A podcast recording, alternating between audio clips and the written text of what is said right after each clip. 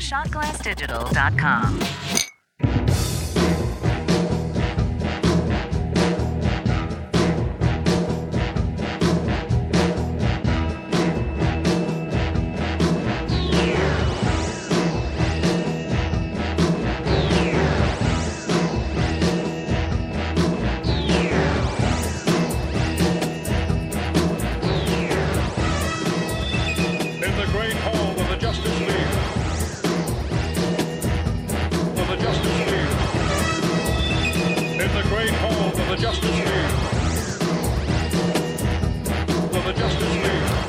On this episode of Geek Out Loud, Patreon supporter Steve Schoenborn, we all know him as Steve in Michigan, stops by not only to pimp his podcast, but to talk some Lord of the Rings. It's your safe place to geek out. This is the Geek Out Loud podcast.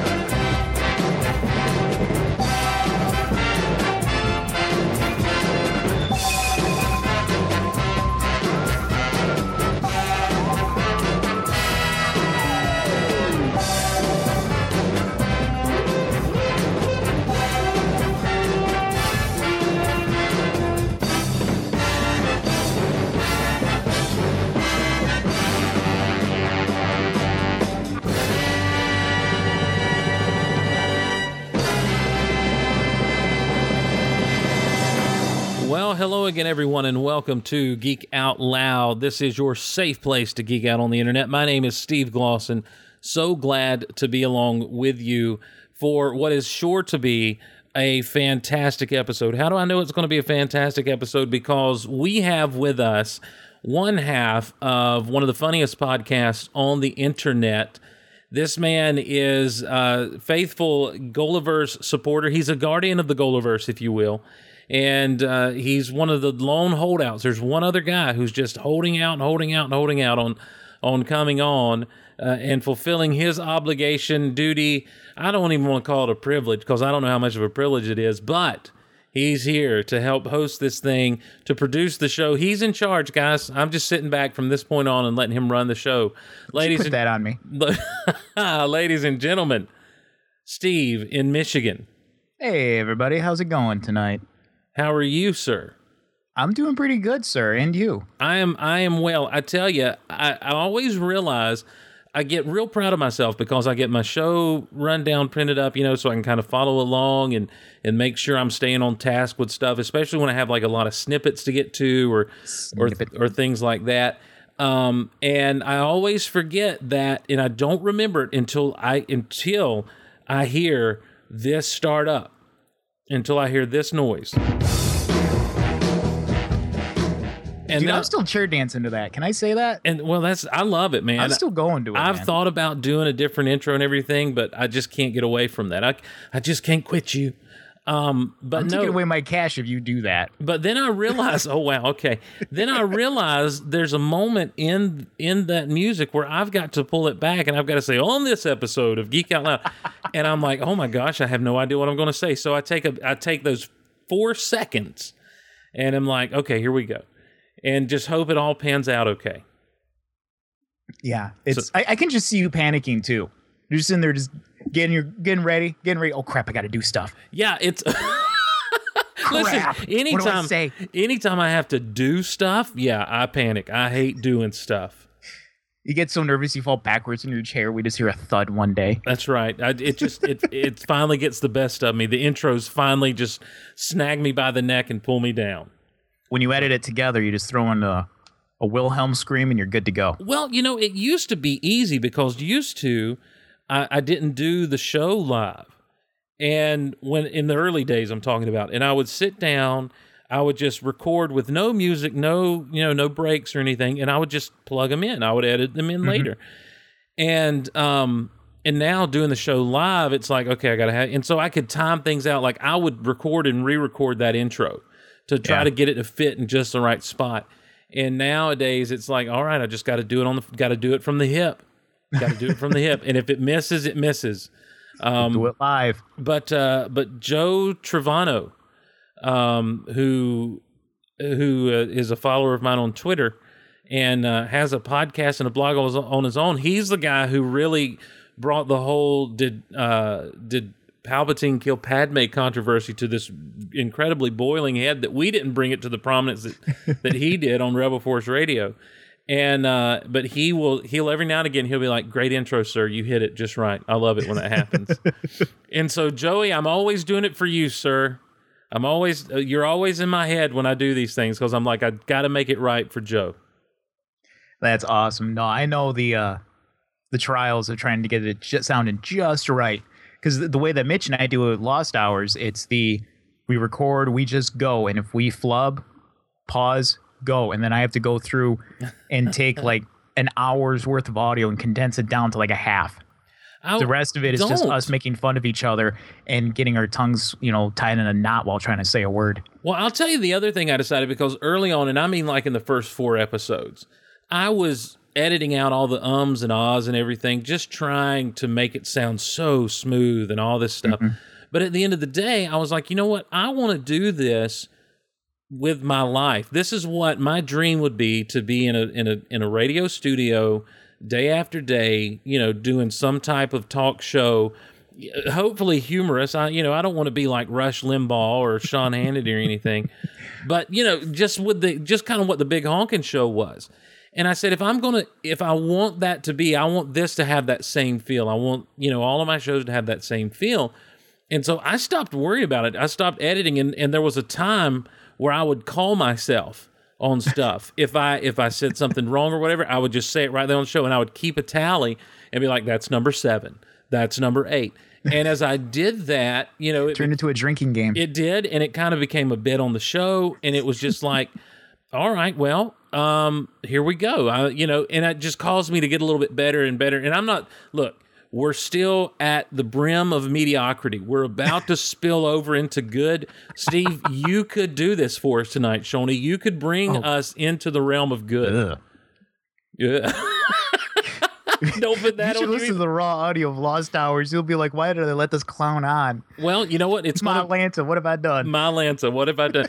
I listen. I think that you guys are better than you think you are, and I and I think that with the with the naturalness of not it. And look, this is all. Sorry, guys, we're doing some shop talk here early on. you know what? I should shut up, and what I should do is say, tell us about Lost Hours. What is Lost Hours? Lost Hours is it's it's a derivative of Big Honkin' Show. It was when when Big Honkin' Show was At you its know best. taken off the air, you know, yeah, taken off the airwaves, um, and and pulled from our hearts. You know, I'm, I'm throwing that out there. Um, you know, my, my best friend Mitch, who said, "Hey, you got to listen to this, guy Steve." So I listened to this guy Steve, and I went, "Oh, this is fantastic." And listening to that, it's like Mitch and I.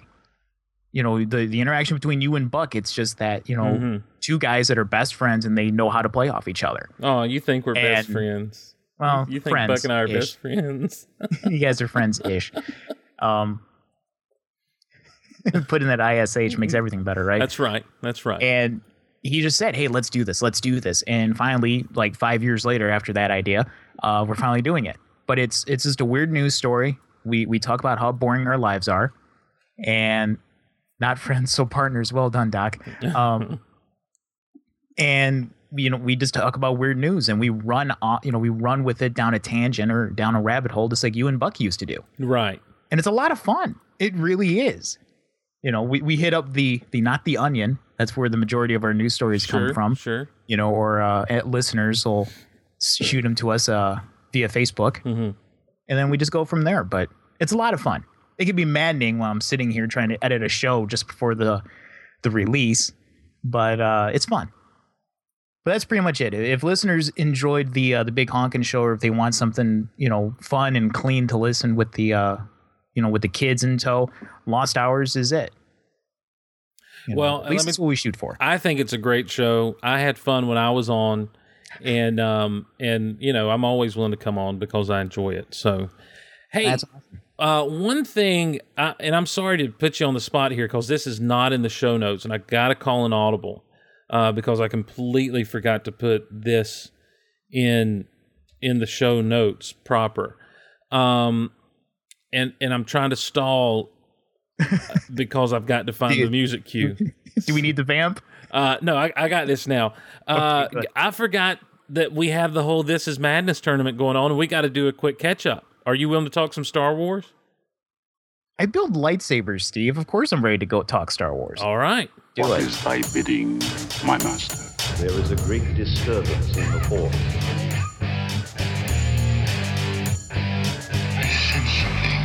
Presence I've not felt since. I have a very bad feeling about this. I find your lack of faith disturbing. All right, This is Madness, the tournament happening at StarWars.com. You can get there by going to thisismadness.starwars.com. There's a new round of voting going on right now. Since last time we talked about it, uh, there's been several votes taking place. And uh, right now, the voting is Captain Rex versus Gregor, and um, it's Pre Vizsla versus Hondo Ohnaka. Now, uh, Steve, I don't know what was your take on some of these opening round matchups. We'll, we we need to get there. Um, some of the play-ins that that made their way in were kind of were a little bit shocking to me. On on one hand, particularly one particular really shocked me because there was a come from behind victory um, that really blew my mind. So so we'll run through what we've gotten so far. Uh, I forget exactly who the play-ins were. Um, here and there. So I'm just going to go. I believe Sabine was a play in, and she's going to be in round one, the rule of 32 against R2D2. Sabine Wren from Rebels.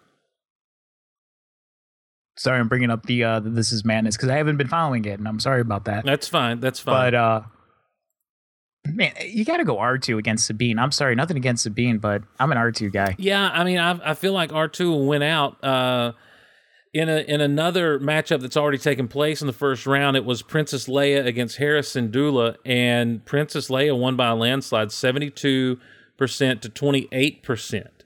Uh, Wow. Do you and now have you been watching Rebels? I have been. Okay. It's a fantastic, fantastic show. How about that season finale, sir? Oh goodness, that that was just fantastic. I keep saying that word because it's all I can describe it as. Is the best way to, to describe it. But no, it was. Unfortunately, I saw the spoiler. I was Oh. a day or so behind. So Yeah. when I followed Floaty on the on the Facebook and I saw it, and I went, Mm. "Ah, "Are you kidding me?" Well, still, But even even watching it yes, and, and knowing that, it was just I would just wanted to stand up and clap. it was still a great moment, and and then with the reveal of the Dark Lord himself, yes, you know, Darth Vader showing up on Lothal. Everyone keeps saying Mustafar, but he showed up on Lothal. Everybody. So- yeah, I, I thought it was uh, Lothal. Yeah, it was, but I've heard a lot of podcasts where they're saying, "Yeah," and then here he is at Mustafar. Does it, does he live there or something? I'm like, he wasn't at Mustafar. he showed up on Lothal. I loved the. uh I want to go down a tangent, but I loved the fight between Kanan and uh and the Inquisitor. Oh my gosh! Yes. And just and just with the, you know, he you know he finally tapped into the Force the way he should, and just that spinning double-ended lightsaber to slow down. yes, And it was it was watching that I had the same reaction that with the premiere where it's like, oh god, it's on, it's on. Oh, you're talking about in the premiere when he put his lightsaber together and walked out there like a BA and just kind of, you know, but more than that though, to they- the right and dodged the blaster bolt. yeah, they they just went. He just you know his head just like a little bit here Yes. and there. Yeah. And th- at that moment, that was just I geeked out hard. Then I'm Me going, too. oh my god, I can't believe they're doing this. Yeah. Me too. Me too. And then just when they slowed it down, and you just saw it through Kanan's perspective, and it was just fan- you know, I fanboyed out hard when I saw that. Agreed. I mean, me too. And and then, uh, like I say, I was surprised at the at the death of the Inquisitor in a big bad way. Me too. hmm That was very surprising. I was I was shocked uh, that the Inquisitor went out like he did. Um, just because I guess we all expect him to be a multi-season villain. Yeah. And and it's like I said on Rebel Yell, uh, if they're bringing Vader into the mix, season two is going to be sad because Well, he's just going to take them all out. I don't know. I think it's gonna be pretty doggone good because now they have to up their game. Well, yeah. You know. Well, I mean, the whole- it's this is Big Boss showing up. I mean, I think what we saw in the in the in in the last few moments of of the season finale of Rebels was the actual formation of the Rebel Alliance. That you saw them officially coming together as an alliance, and it's just those few ships at first, Gotcha. but it'll grow. You know, all these little Yep. cells are finally going to start to come together and be the Rebel Alliance. So, but Yep. uh, but Hera lost in a big bad way to Princess Leia. Do you think that's just because of name recognition at this point? I think so. Because when you get here into the Jedi matchups, um, number one, Yoda beat Qui Gon Jinn. Uh, Okay, makes sense. Yeah, Everybody loves Yoda. Sixty-nine percent to thirty-one percent. I think you know Teresa and I were talking. Teresa's from uh, Disney Vault Talk and Rebel Yell. We're talking, and, and she's like, "I just I'm tired of seeing Yoda and Darth Vader go all the way to the end. Yeah. You know, I'd like to see something get get a little shaken up there." And I think they put Qui Gon against Yoda to try to make that happen. Um, but uh, but I think they should have pegged Qui Gon and Obi Wan. yes, That would have been interesting. I think so. Obi Wan Obi Wan would have won out, I think, but yeah. it still would have been interesting. Um, but in a really interesting twist of fate, um, and I don't know if there were Twitter campaigns and, and that sort of thing for this, but the play-in spot for Obi Wan Kenobi, the number four seed there in the Jedi ranks, was Ahsoka versus Luke, and Ahsoka Tano won that spot. That that's impressive. it was back and forth. Like she started out, she she jumped out in the lead early, and then in the middle of the voting, he kind of took over, and he took over by a substantial margin. And I must have missed the last hour. I know I did, not must have. I, I'm not. I'm saying this like, oh, I didn't realize this happened. No, I missed the last couple hours of voting. I guess because in the in the in the eleventh hour, it had to be in the eleventh hour. Ahsoka comes back and and claims that spot. Yeah. How many times could you vote in this? Was it one of these things you had to log in and I don't know. it? You don't have to log in at all. I don't know if they actually count your vote, you know, and if you go vote again, it's just the same thing, or if you can vote multiple times. But if you vote multiple times, I mean, people had their fingers a clicking. This is the first big upset of the This Is Madness tournament. Ahsoka over Luke, if you ask me. Um, It is, but it's cool that you know. I think it's kind of cool that Ahsoka won out. I think it's very cool. You know, you know, it's yes. something completely different because is. it's nothing against the you know original trilogy characters, but it's cool that now you know this newer generation of Star Wars is getting acknowledgement. Yeah, You know, and, and especially considering just how you know. I, I don't know if controversy is the right word I want to you know I want to use here with Ahsoka being Anakin's Padawan and just how a lot of people didn't like her to now we're flipping that around and she's beating out Luke Skywalker in the March Madness bracket. hmm I mean, It's you know, huge, yeah. Back what was it, 2008 when it came out? Would you have envisioned that? No, never, never in a million years. Yeah. never in a million years. And and and so yeah, I agree with you. I think it's interesting. It's gotten shaken up. I did not see the Twitter or or any social media though, uh, really promoting her to go forward. And I have to imagine there was some kind of push to get people over there to vote for. I have to imagine there was. Search hard enough to find it. So yeah, I'm sure. I'm Twitter's sure. going to shape this world eventually. Uh, in in It's Skynet. in the first round uh, between Han Solo and Lando Calrissian, no surprise. Han Solo, 86% of the vote, uh, Lando with 14% of the vote. Um, and uh, down in the other first other first round winners, General Grievous over the Inquisitor, uh, 66% to 34%. So that's kind of an interesting situation to me. I really when that when that hit, I really expected the Inquisitor to take it. Um, because I feel like there's a lot of ill will toward General Grievous from fans. There is. I and I and I have some of that. It's I, I think the way he was portrayed in the Genndy series was way better than in the movies and in the uh in the actual Filoni Clone Wars. He was just much more menacing for those few minutes that we had him in the Genndy series than Right. you know, we see him basically, oh, you mean to tell me he's been smoking for 50 years or whatever it is and he's got an iron lung? Literally, he comes out of the bridge and, all right, guys, what's the situation? What's the situation, Captain? What do we got here? Hey, Captain, what's the situation over there? Hey, Cap, you got my car, my my camels? Yeah. Lost my Zippo. I'm a Marlboro man myself. uh, no surprise with Jango Fett over Greedo. Um, Oh, jeez. With No uh, contest. 83 to 17 percent. I think that's. I- I don't know if they expected that to be a a statement on the prequel trilogy versus the original trilogy, but I just Greedo was the wrong person to put there. No, I think that was just a way for him to get a Fett, you know, moving through the ranks. Well, yeah, because well, I think their idea is that you know the next uh, bounty hunter round vote will be Boba Fett versus Asajj Ventress. Yep. And I have to believe Boba Fett will just take that with no problem.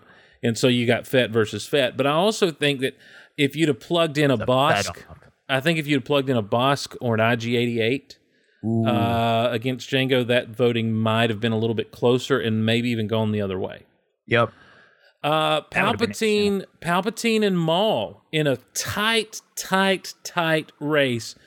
Forty-nine percent to fifty-one percent of the vote, with Darth Maul coming out on top. Woo. Now the next, Dual edged lightsaber, man. They'll do it every yeah. time. Well, I don't know if you want. Do you remember that episode of the Clone Wars where where Palpatine showed up and, or I guess I should say Sidious showed up with Maul and Savage. Yeah, and he just He just the living heck out of him. Yeah, he's like, I, I got this, guys. Um, you think you're bad? this. Watch this. Uh, in the other Sith uh, bracket, it's going to be Darth Vader versus Count Dooku, and I have to believe Vader's just going to cream him, Yeah. and so we'll get Vader versus Maul, and uh, that's going to be an interesting. What thing. fans have always wanted to see. That's right. That's right. And of course, uh, Jabba the Hutt versus Bib Fortuna coming down the road in the underworld right now. The underworld vote is Pre Vizsla and Hondo Ohnaka, with Pre Vizsla up 59% to Hondo's 41%. And I find that pretty sad. I would like to go ahead and sway the votes and say everyone go out and vote for Hondo Ohnaka. Yeah. Uh, and I like Hondo. and of course, uh, up on the Republic side of things, it's um, Gregor and Captain Rex, and right now being voted for, and Captain Rex running away with it, seventy six percent of the vote to twenty four percent. I was gonna say, who's Gregor? Gregor was the clone trooper on the uh, the empty planet in that droid arc with Meebur Gascon. Okay. The, Mm-hmm. yeah, the ARC Trooper. Yeah, he's an arc trooper. Okay. Yeah. Or a Republic Commando. Yep, that's it. I'm Yeah, sorry. Yeah. Uh, ARC troopers are more like what Captain Rex wears with the skirts Yep. and such as.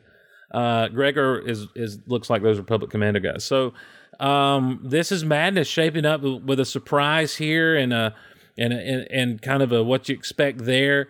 I and a close man, a close close battle with Palpatine and Maul, and um, and and so it's going to be interesting to see how Vader and Maul shake out because I'm just going ahead and assuming that Vader's going to take Dooku, and it's going to be really really interesting because I remember back in '99, 2000. Do you remember all the who would win in a fight, Darth Maul or Darth Vader conversations?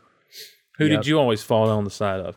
I always went with Vader Me too. because you know Maul had the whole acrobat thing, but Vader could be just like, ah, you know what, force choke done. did you ever see, Drop the saber, walk away. Did you did you ever see the uh, the Star Wars Tales comic book? That No, but I've I've always wanted to read it. That's where uh, Maul has the legs and he tries to go no, no, that's that's called Visionaries. That's that's a different one. There was a there was a comic they did for a while called Star Wars Tales, where, where it's really kind of a bunch of what if stories. Start more than anything, they were not meant to be canon at all, and so it was usually like a like an anthology book. It'd come out like every couple of months, and it would have like three or four short stories in it. And this particular one was I think I want to say it was a 68 page book, you know, comic Holy book, cow. you know. Well, yeah, you know, like an annual size book, you know. And um and it was Vader versus Maul was the whole thing. and what it is is there's some type of like Sith acolytes or something that bring Darth Maul back to life.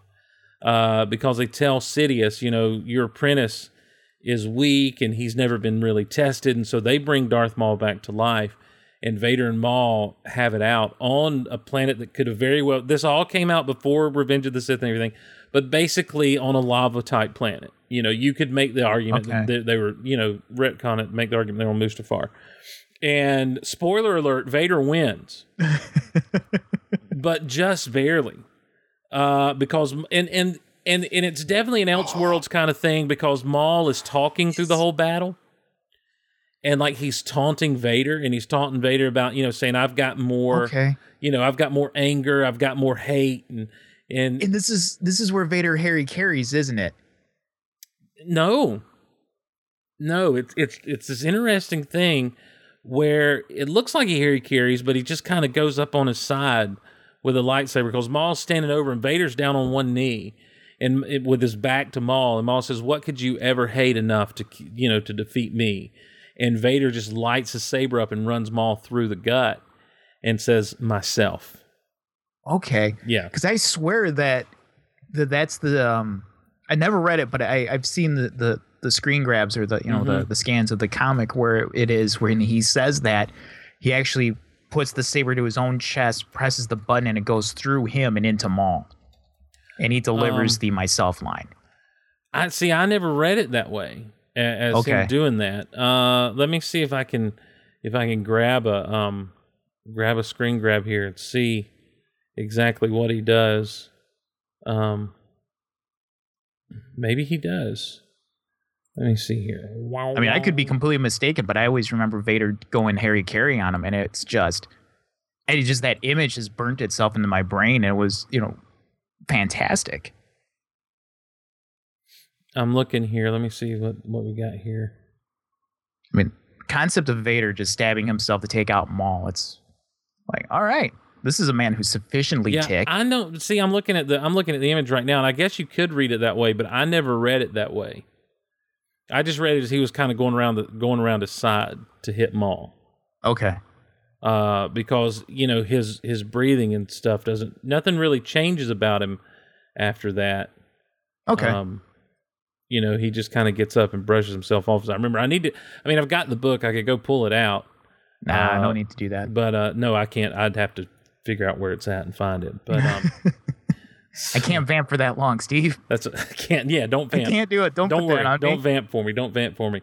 Uh, so man, we've gotten in and right there's your this is madness stuff, and I haven't even given all the plugs I need to give yet. Of course, the Lost Hours. Check out the Lost Hours. You guys are on iTunes. Okay. we're on iTunes. The uh, you know, any podcatcher you want, look for us. We say all that to say welcome, Stephen Michigan, to Geek Out Loud, and thank you for your support through Patreon, sir. Thanks for having me on. Oh, it's great to have you on. Uh, and if you want to support us directly at Patreon, you can do so at patreon.com slash geek out loud. If you want to just, if you, you say, Steve, I can't do Patreon, what do you think I am, Mr. Moneybags? Well, if you do any shopping on Amazon, do me a favor and head over to geekoutpodcast.com or geekoutonline.com and use the links there to take you to Amazon to then do your shopping because all of that helps out the show in a big bad way and uh, and helps us stay on the air and helps us keep going. Speaking of Patreon, our featured supporter for this week is Steve. Hey, that's Known- me. That's right. Known simply as Steve, this mysterious masked stranger speaks softly but carries great power. He's been seen in flight lifting literally tons over his head while saving patrons from collapsing restaurants. And it's even rumored he can teleport. But it's unsure if that's just super speed. No, it's teleportation. Okay, I was going to say we're going to clear it up right now. I leave a phantom image, oh, okay. and then Nice. so it, it looks like I'm flying Okay. or just running really fast. No, it's Right. you can pass my pass your hand through that. I just teleported. There you go. Oh, that's amazing. Do you have any of that? Uh, what what does Nightcrawler have? He's got the the brimstone after effect. No, I'm a warlock. Oh, okay. which is funny because uh, when I when I read this, and I, and he threw in the teleport, I went, "Are you talking to Mitch?" Because I, I play Dungeons and Dragons, uh, you know, pretty much Oh. every week. and one of the characters that I, I played for a long time was One a warlock that One teleported. And I'm reading this, and it's even can teleport, and it's like, who's he been talking to? Nobody. Just made it up off the top of my head. Oh just man, doing that- stuff, that's so- too much. That's right. So, well, man, seriously though, thank you for your support, and and I really really appreciate it. And um, and I'm and I'm glad glad, I to, can help. I'm glad to have you on, man. I'm I'm excited to be getting into the meat of the show. And so uh, before we before we jump into emails, I do have one other thing I got to call an audible on y'all for and mention. Uh, Disney Vault Talk has officially entered spring break. Uh, Disney Vault Talk will be taking about a month or so off uh, with con season hitting. Teresa's working South by Southwest, uh, going to Star Wars Celebration, and just a lot of different things on on the horizon. So Disney Vault Talk will be taking spring break. At this point, none of our other shows will be because Lord knows I can't go on spring break. So you'll still be getting Geek Out Loud. Uh, there'll probably be an extra Rock Out Loud or two thrown in there. And next week is WrestleMania week. So yeah, Bark Out Loud is going to be happening as well. And uh, I don't know where the long lost Carl Leclerc is, But uh, yeah, where is he? It's I been a while since we've had a know what I'm uh, saying. I don't know. Don't have a problem doing the Wampus lair, but I'm just saying. Anyhow, so and the uh, gauntlet's been thrown. That's right. So so we'll still have some stuff going on. So don't give up on us. Just just know that Disney Vault Talk. If you don't see it in your feeds for a while, it's because uh, I'm calling it we're on spring break. So now let's jump into spring break. that's right. Let's jump into some emails. Wait a second. I didn't turn the I didn't turn the volume back up do, on that. do I need to sing it? No, no, I got it. Here, let's jump into some emails.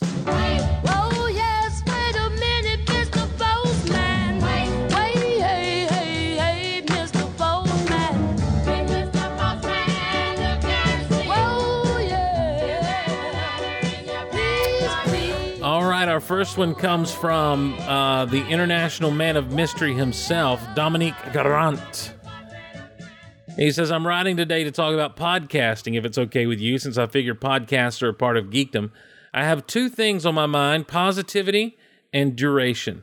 He says, I don't think I've told you yet, but I've got my own podcast, now over 50 episodes. The show is called Lobe Frontal, meaning frontal lobe, at lobefrontal.com, and it's on iTunes. See what he did there. Yeah. But I never bothered to mention since it's uh, French Canadian, and I don't think any listeners of Goal would understand a thing. So if any of you French Canadian speaking Golaverse listeners are out there, give old Dominique a try at lobefrontal.com. As to what it's about, well, you might recall that I'm a doctor and also a geek. So it's basically that the geek talk of a doctor. For example, last show, a listener asked me what I thought was the worst fictional doctor. My answer was from G.I. Joe, Dr. Mindbender. I mean, come on. Bare chested with a purple cape, a monocle, and a mustache. Terrible. Do you remember the Dr. Mindbender figure back in the day? I want to say I do. He looked like the Monopoly guy on steroids. Yeah. Yeah, he really did. He did have the monocle thing going and the mustache. He was bald. I'd just like for that guy to tell you he did not pass go and collect two hundred dollars. No, do not let's go. And I mean, he was He'd on. shank you. Yeah, he. He wouldn't Well, give you two hundred bucks. I think give you a I think his deal was like literally like super hypnotism or some such. Was Doctor no Mindbender? fun. No, I mean he, he was he was working with Cobra. He was a bad guy, you know. and any listen, anyone who dresses the way he dressed definitely is is that, and he made it onto the you know the the cartoon a time or two. Um, I, here I'm going to pull up his Wikipedia here. Um, Doctor Bender was at one time a peace loving orthodontist. He built a machine to relieve dental pain using electric brainwave stimulation. Unfortunately, he tested it on himself, and when it went haywire, he became hateful, deceitful, and vain. Dr. Mindbender abandoned his practice and joined forces with Cobra, devoting all of his time to perfecting his digital brain scrambling. He's a master of mind control and interrogation, but his expertise also includes genetic cloning, dentistry, and some cybernetics. Viva clone your teeth. Dr. Mindbender was first released as an action figure in 1986. I had that action figure. Uh, he was uh, bare chested with purple pants and leather metal studded suspenders. So there you go. Dr. Mindbender. I don't I don't remember what he sounded like on the old cartoon. But um but yeah, so I agree with you, Dominique Garant. I feel like I've lost you, Steve. I have lost Steve. I don't know what's going on. Steve, are you with me? I'm back. What happened? I don't know. You were talking and ha- we were having lots of laughs and all that. And then that. all Next this- thing I know, calm silence, and I just went, "Oh my god, I've lost him. I b- Money Penny. I didn't tell him anything." Money Penny. I I feel like Dr. Mindbender was all over me for making fun of him because I was reading your Wikipedia and everything, and you didn't respond about the metal studded suspenders.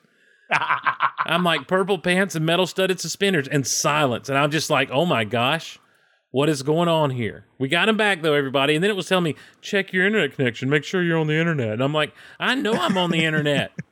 Because you people can hear me. I want to be like Skype. You make sure you're on. No, it was Skype telling me this. I'm like Skype. You make sure you're on the internet, I got the same thing too. So I, I instantly scampered off and checked the Wi-Fi. right?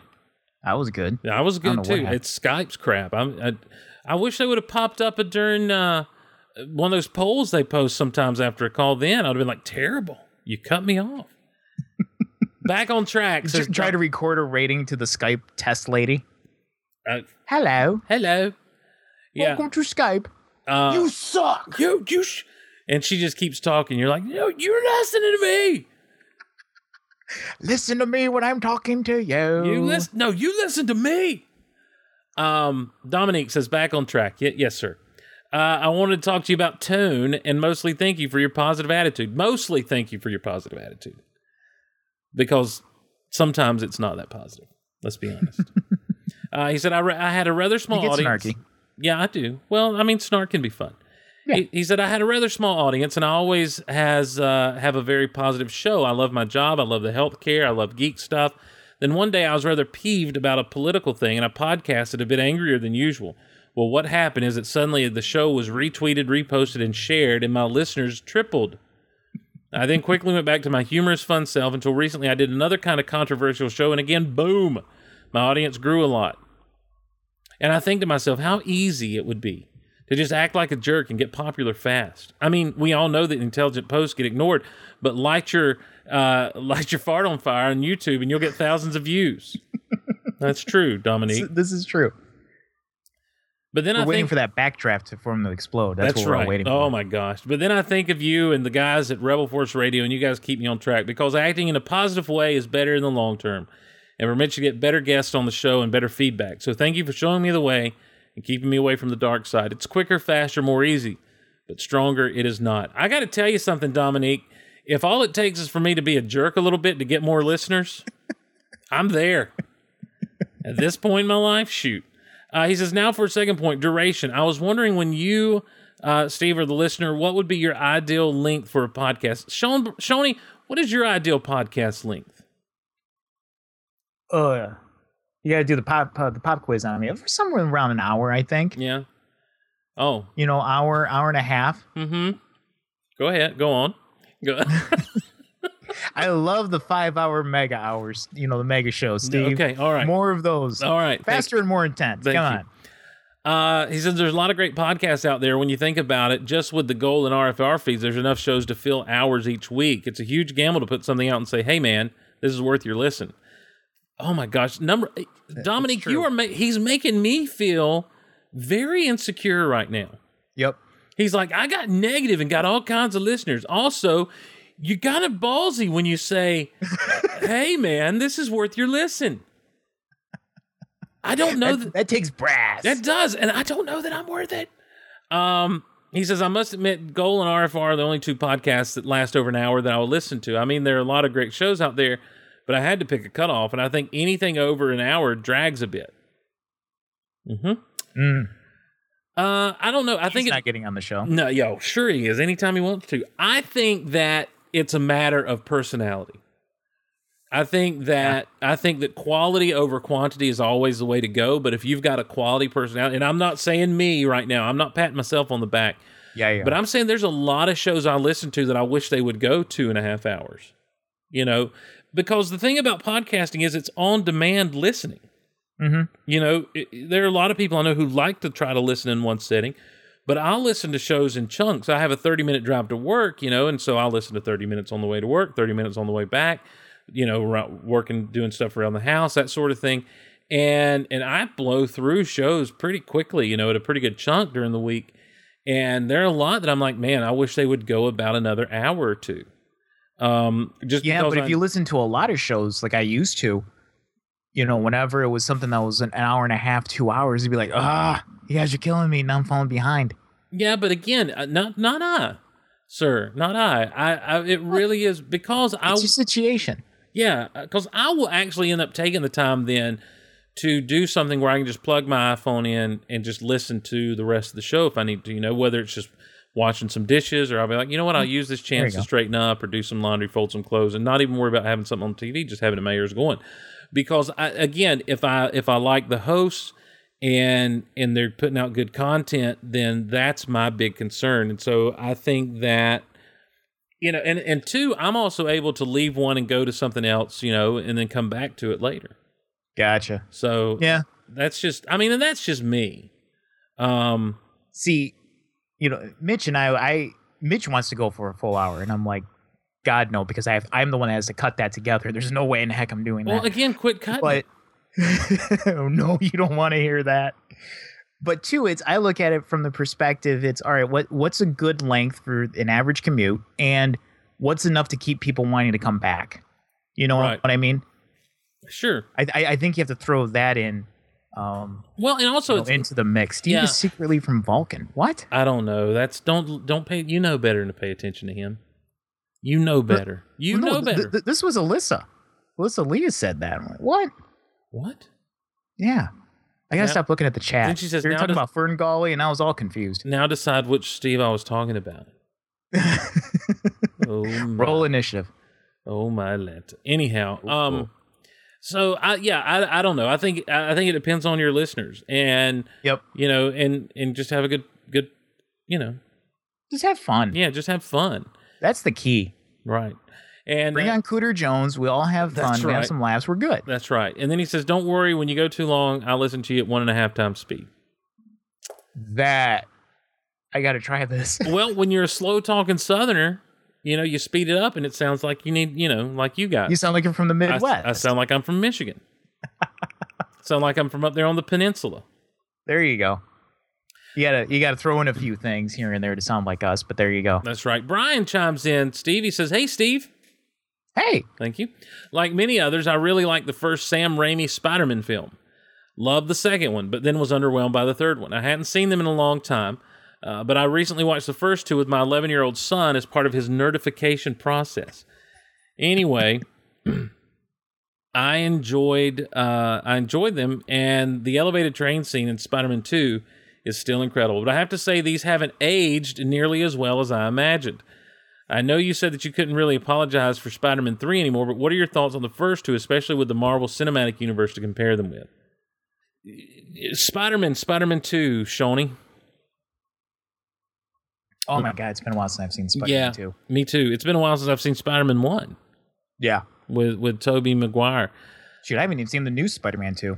Uh, I know I'm a horrible human I know, I don't know, I don't know to recommend it to you or not. Ooh. Mm. um it's it's this amazing it's this it's this fascinating thing where it's like you're just watching it and it's like this is not right this is not good this is not anything that needs this is wrong but then there are these moments where you're like this is so right Point on the doll where the movie touched you. no Okay. it's it's just like you easy now come on I'm it- sorry. it's like you look at you look at this thing and there's and like especially like the end of it is just like it's this moment that almost brought tears to my eyes because it was so just spot on Spider-Man. Um, but overall, it was a bit of a mess. Uh, with Spider-Man and Spider-Man Two, that's an interesting era of superhero movies that I feel like deserves further discussion on a future episode yeah. that that era from from X-Men until Iron Man, from about 99 2000 to around 2007 8. I think that was just they're, they're still trying to figure out how they want to do it. Yeah, well there was there was still a lot of holdover mentality from 90s superherodom and and what, you know, had been done leading up to where we were. Mm-hmm. You know, there was still very much, well, we can't make it look on screen like it looks in the comic books because no one will believe that. Yeah. You know, we can't do this because it won't show up right. And, and with that Spider Man costume, and I mean, and with the Green Goblin situation in Spider Man 1, you see that. With Dr. I Oct- like the Green Goblin. See, I. I would have rather not had the Power Rangers outfit. I, I would have rather him Don't gone. you be knocking Power Rangers. I'm not knocking Power Rangers. Uh, I don't want Power Rangers. I, I don't want you to get Power Rangers into my Spider Man. Okay. And and I would have rather them, especially with Willem Dafoe's like incredibly rubbery expressive face, just kind of done a little bit of prosthetic makeup on him. Yeah. you know, and done a mask, you know, like he did in the comics, like the Green Goblin did in the comics, and then, you know, do a little, you know, you can armor him up if you feel like you need to, but it just, Tone it back a bit. yeah, yeah, That- that's what you want. Tone it back. mm-hmm. and um, and then, you know, but that was like I say, that was a product of the time. with Doc Ock's arms and everything, it's like, oh, they, they did what they had to do, and it wasn't to make it look real, it was to make it look functional. You know, because in the comics, Doc Ock's arms were these weird, just round cylinders with like four pinchers on the end of each one of them. Yeah, I, And- I remember seeing that. And here, and here it's like each one was like a little creature almost. Yes, yeah, and uh, you know, so that was interesting. Um, but the movie itself was really cool, and that fight scene on that train, I, I agree. The the elevated train fight scene is amazing. From the time that they start at the bank, you know, and go up the wall and then down across the pl- the train and everything, it's just it's good stuff. Um, you know, because Doc Ock's doing things like just grabbing people and throwing them out of the train, and Spider Man's having to save them, you know, as they're flying through the city and everything. And it's just, it was just a cool, cool moment. Um, he says, I don't want, Brian goes on to say, I don't want to discount the role in ushering in a new era of comic films, but I think the quality of the newer Marvel Studio films may have raised the bar retroactively uh, when watching the ones that came before. Also, for what it's worth, I had to agree with my son's sentiment when he exclaimed, Ew, Dad, I can see Doc Ock's moobs. That, that ruins a good movie faster. than, uh, Indeed. Indeed. faster than lightning. Um, let's see here. We'll we'll jump into one more that I that I've got to jump into. Uh, listeners of the show have been following the moves. the ongoing It's I'm gonna be on that for the next episode titled Doc Ock's moves. Thank you, Alfred Molina. Well, I mean, in the comics, Doc Ock was always kind of a rotund fatty. He used to wear that orange and yellow like spandex suit, you know. Oh. And then later on in the comics, he went to like a suit and tie to be kind of a more classy villain. And it was pretty cool. Like they even had him like a monocle and he's got like three, you know. no, he had he had those sun he had the sunglasses thing going, you know, and the bowl haircut. But he'd he'd wear these he'd wear these suits. And uh, there's even a there, there's a shot where he's like lighting a cigar with his arms and everything, like he does in I think he might do it in um, he does that in the movie. in Spider Man Two. But there's like a comic panel. I mean, that was right off the comic panel.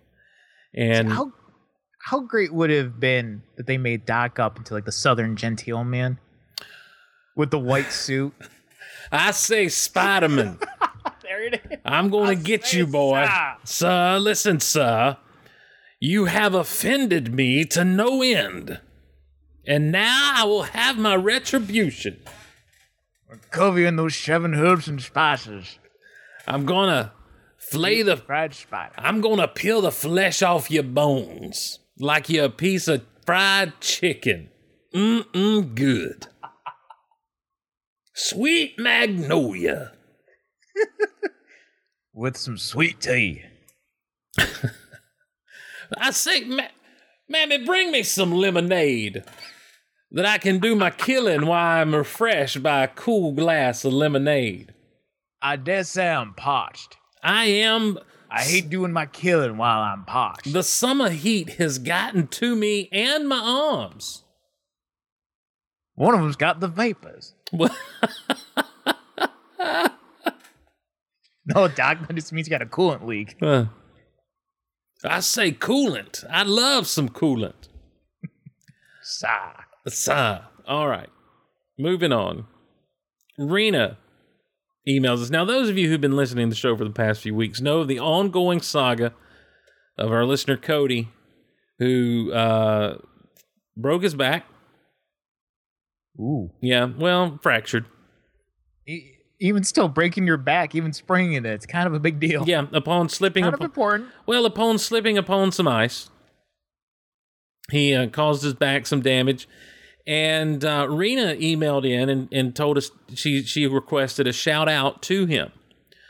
Cody then emailed in uh, because I and I was like, "Oh, we got a little love connection brewing here, some such." Lordy. And so I just put it out there. And then last episode, uh, Cody actually used um, used the episode to uh, to ask Rena out on a date. Did you play George Michaels?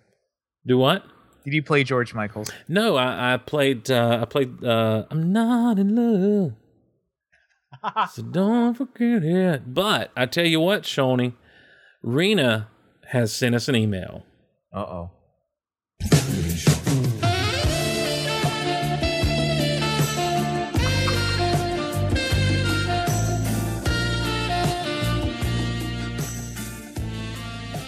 I, I don't know that this is the right song to use for this though. Um, when you when you start getting into the words and everything, I don't know. Uh, there you go. yeah, I don't know what it is. So Should, um, should it have been the Price is Right? no, no, no, no, Oh, okay. no. Yeah.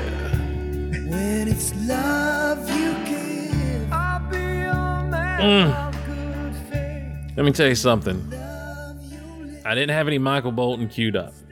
So I went for the second best thing Bryan Adams, Rod Stewart, and Sting. To read, Good lord, the trifecta. that's right, to read Rena's email. Hello, Rena.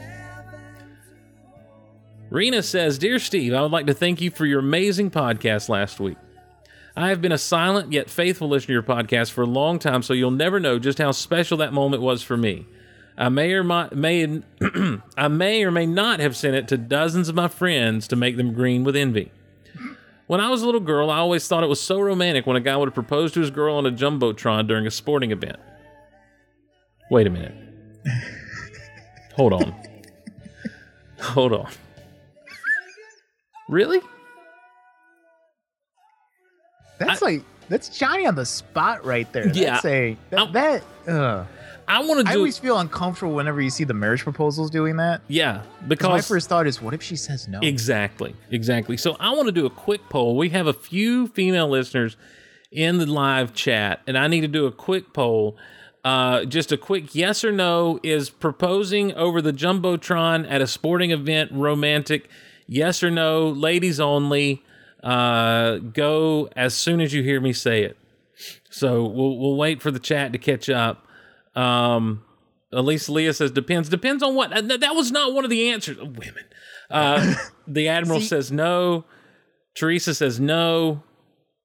We got two no and it depends. It's like an old people's home around here. What? but all right. Anyhow, well, you know what, guys? Let me just say this: Rena thinks it's romantic, and that's all that matters. Because isn't romance subjective? Isn't that a matter of taste? So personal taste and personal preference. So you know what, Rena? You're right. It's romantic.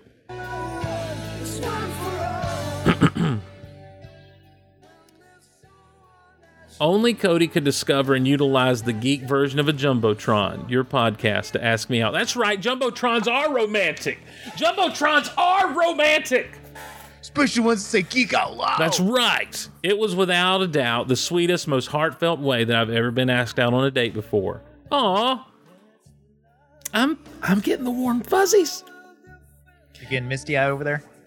I am. In case you or the rest of the Goloverse were wondering, I said yes. Cody and I are going to barristers in two weeks together, basically the law school equivalent of prom. I'm sure that updates and pictures will follow in due time. I think we're owed updates and pictures. On a side note, I thought you'd be pleased to learn your amazing music choices during these series of podcasts had led me to purchase the Guardians of the Galaxy Awesome Mix on vinyl. I'm ashamed to admit that I now listen to it uh, what most society would consider an unhealthy rate. In regards to the bear story, oh, Steve, Rena killed a bear, Wait, what? shot him in the face. Wow. Yeah. See, I was waiting for you know for you to say she like ripped it apart. But that's even that's better. Well, hold That'll on. work. Hold on. In regards to the bear story, Cody loves telling that story to everyone. He says it makes me seem like an Amazon. Not that I mind being compared to Wonder Woman. I was hunting with my brother for bear during archery season at home in Minnesota. Wow. Now, wait a second. I want us to all understand archery season. In other words, bow season, as we call it This- in the South. That's brass right there. Bow and arrow, ladies and gentlemen. Not a rifle, not a shotgun, not a pistola, not a bazooka. Bow and arrow, like, like the mighty Native Americans. My brother took a shot and struck the bear in the back hind quarter. That's really all. ticked him off. Yeah, the butt. Uh, I must have been upwind from the bear in my tree stand because when the shot hit, the bear turned and began climbing up my tree. Any good archer keeps a firearm on hand in case a shot is foul. And I would say that, eh, listen, anytime you get shot in the butt with an arrow, that's foul. I call foul on that right now. So as the bear was climbing the tree towards me, I shot off a dozen rounds, one of which struck the bear's orbital socket and killed it. Good lord. I tanned that bear's hide, and it currently hangs in the den of my grandfather's farm. Was gonna say I'd make a jacket out of that thing and be like, "Hey, you want to hear the story about this jacket?" Hey, look what I have draped around me. It's it's 100% bear. Please remember you don't have to fear me unless you're a 250 pound black bear and I have a compound bow in my hand. Dude, fear her. She's on my team for the zombie apocalypse. I'm Mhm. calling dibs. Yep. Okay. Well, I want to be on your team. You're the entertainment. That's right. That's all I can bring to the party.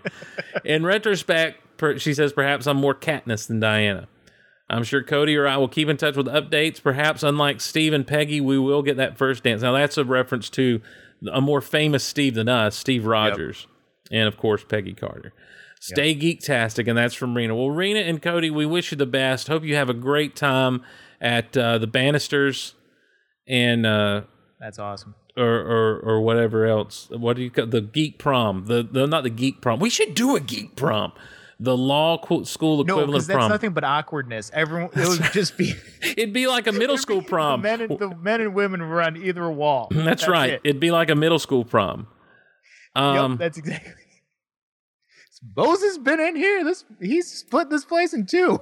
And before before we move on, we we had one email come in back during our Dominique Garant talk about how long is too long. And our good friend, and I use that term at this point loosely, Daniel and Indy chimes in. He says, Hey Steve, have you ever thought about doing a half hour version of the Geek Out Loud called the Geek Out Loud Hour? Just a thought. I can't tell if he's telling me to shut up or that I can't go just a half hour. So I I don't think know. It's a challenge. Uh, challenge extended, maybe challenge accepted. Well, hold on. How long did round three go? Round three would last roughly 30 minutes or so. Okay. Yeah. So I mean, you can do that. The only thing is, is that once you get going on Star Wars, that's it. That's that's Steve Star Wars corner. You know, Oh, Steve Star Wars Corner. If I get going, you need another one of those.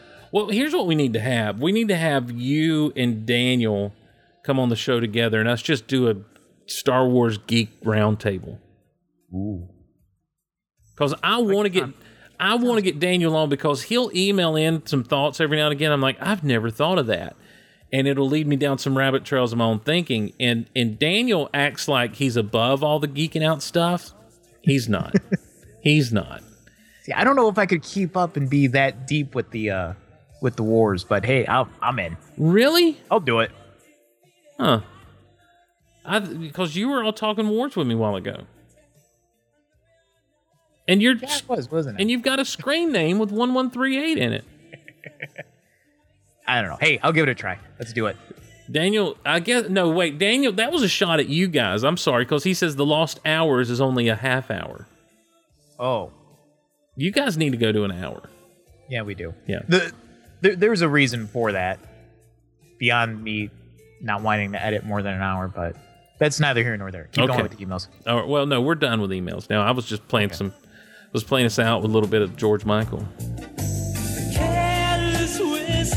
Bye.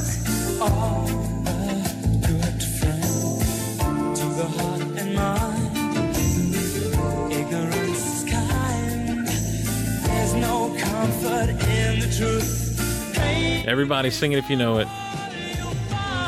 I'm never gonna dance again. Guilty feet have got no rhythm.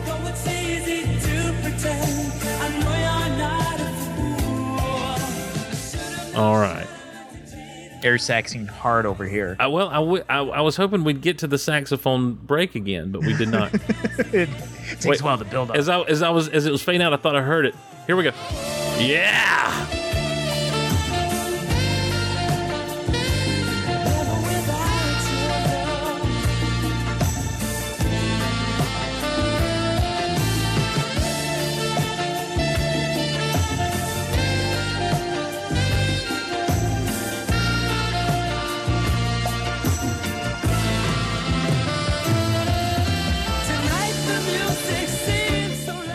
That's enough of that. hey, the reason we're here tonight is because of uh, listeners and supporters like uh, like you, Steve. And and when we were talking about what we were going to talk about, uh, you said that you wanted to talk about this topic tonight, which is uh, the Lord of the Rings. And I can think of no better way to introduce our Lord of the Rings talk than with this.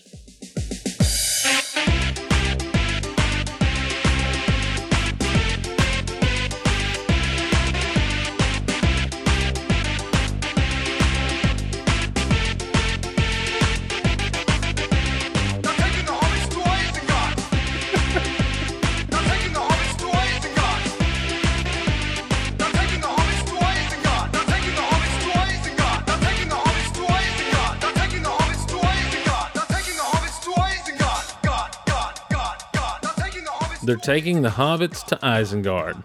Did you ever see the video where Orlando Bloom sings that? No. They they showed it to him when he was on the set of The Hobbit, and he just turns around. He look, and they're filming him watching. And he starts laughing, and he turns around, looks at the camera, and he starts singing along to it. Nice. He's like, yeah, I'm fully aware of this, guys. Yeah. then there was the one where they showed the video of the girls. Re- there was two girls like uh, early teens, and they watched the first trailer for The Hobbit, and they recorded it, and they're freaking out. So they played that for the uh, the Hobbit cast, and they recorded that, and then they played it back to the girls, and the girls recorded them watching that, and it was just a big like Inception thing going on. It was kind of funny. Anyways, It was like a Lord of the Rings. It was like a reaction video of a reaction video of a reaction video. that's it. I'm with you. It was an Inception thing. So, Lord of the Rings. Now, I want to ask you this uh, pop quiz, hot shot. Uh oh. Um, why Lord of the Rings?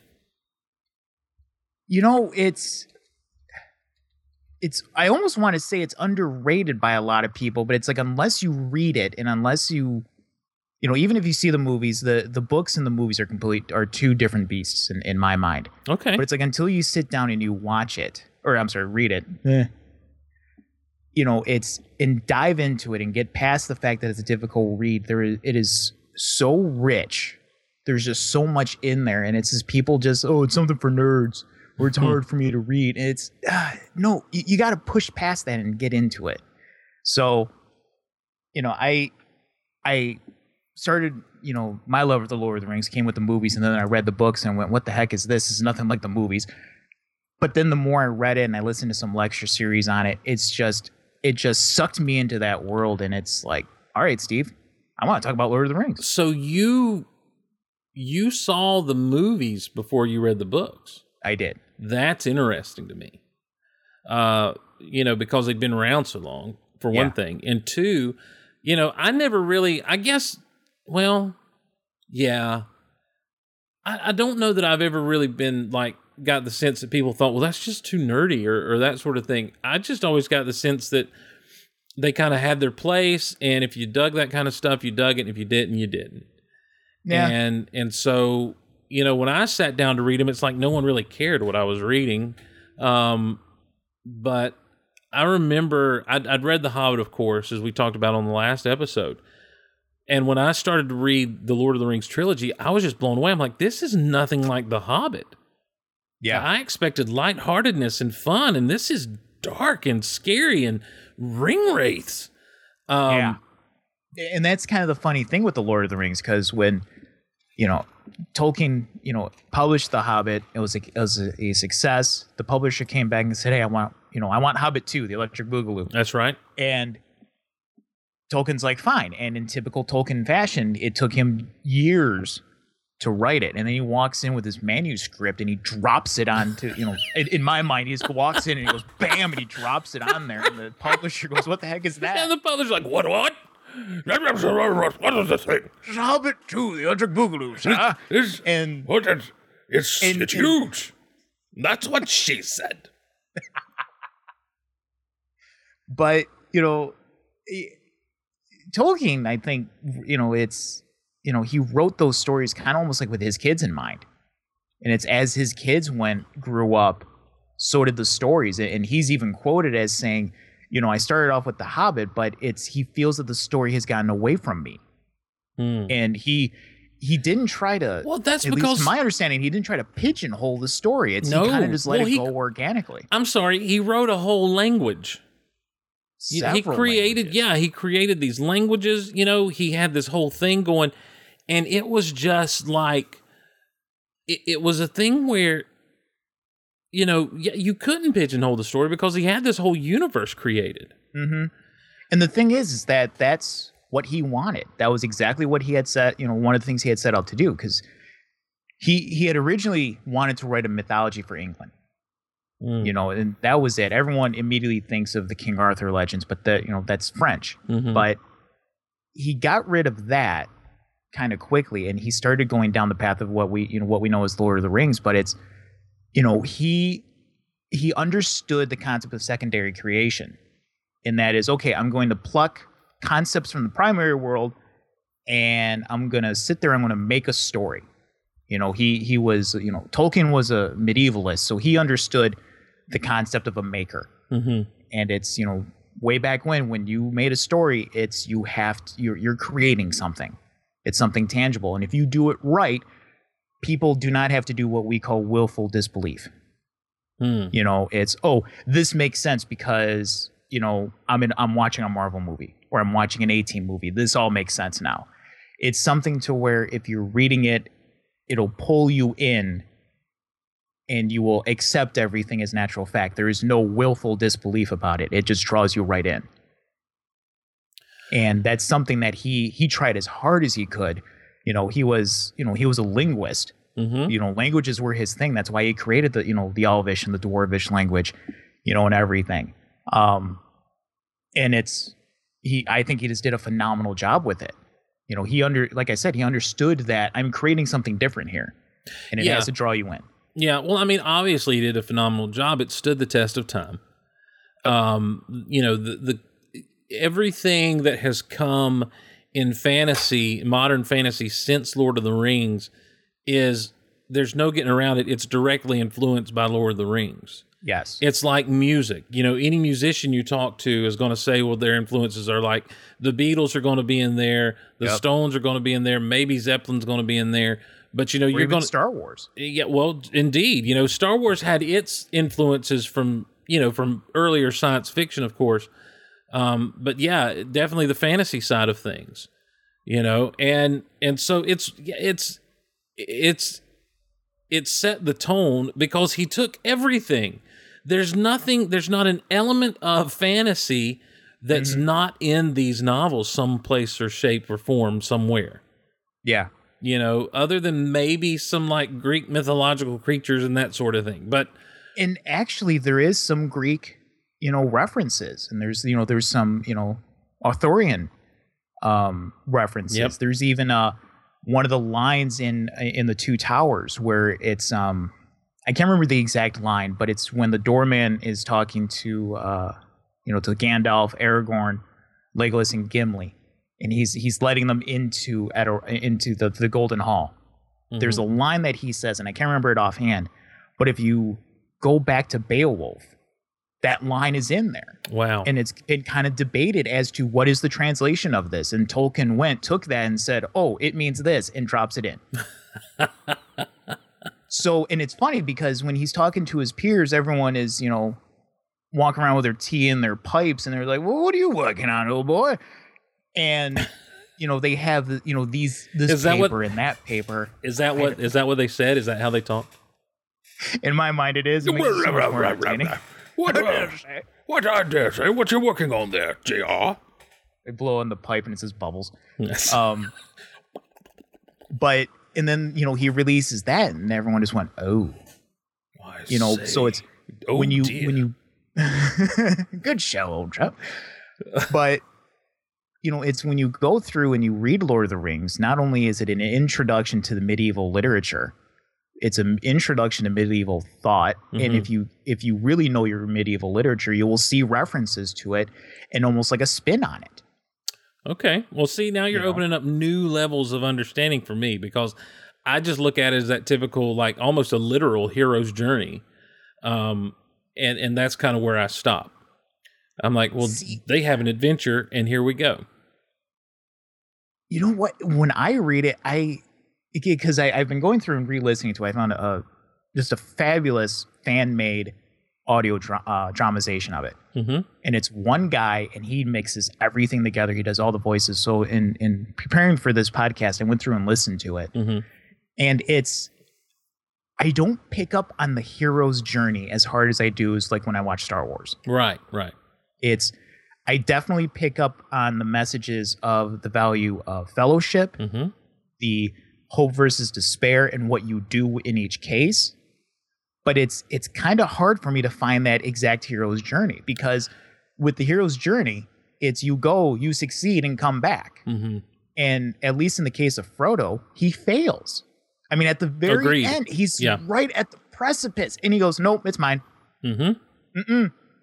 He drops the mic and tries to walk away, and then Smeagol That's goes right. and rips his finger off. Yes. But you know, it's it it's it strikes me as interesting that, that you're calling out the hero's journey. Well, I think it's on several levels with with stuff though. See, that's the thing about this is is to me the most interesting character in the Lord of the Rings is Aragorn yes, because he's the one that takes that journey. yeah, He's okay, he's the one who, you know, is resistant to his calling and his destiny, but he starts to head straight long into it anyway. now be careful because what are, which Aragorn are you referring to? Are you referring to the movie Aragorn or to the book? to the Aragorn? book Aragorn. the book Aragorn, he's resistant to it only to the point to where he's waiting for his time. He knows that he has to take out the mantle. Right. He walks around with the broken sword Narsil. Right, but he's reluctant. I guess resistant was the wrong word. He is a reluctant king. You know, um and he because they're very because even in the book there's his doubts there and everything else. But it, again, like you say, he knows that it's his destiny. He knows that it's his calling.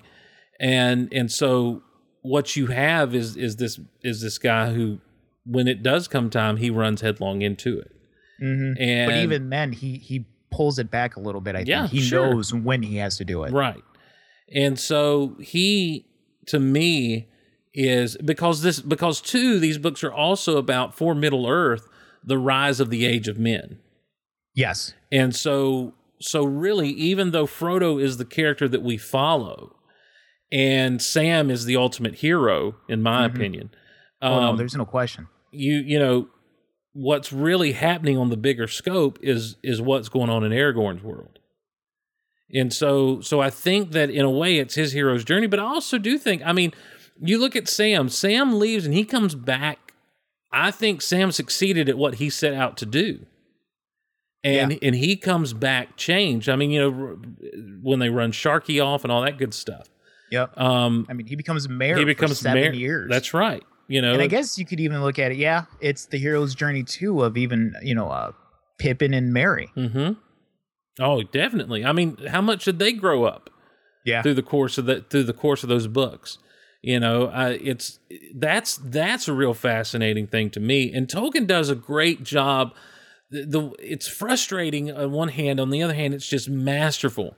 The fact that you will be following once the fellowship gets broken, you'll be following uh, for uh, the length of an entire book, practically Sam and Frodo Yep. and then you'll back up to the breaking of the fellowship and you'll follow what happens with Merry and Pippin and how they get split up and you'll follow what's going on with the rest of the fellowship.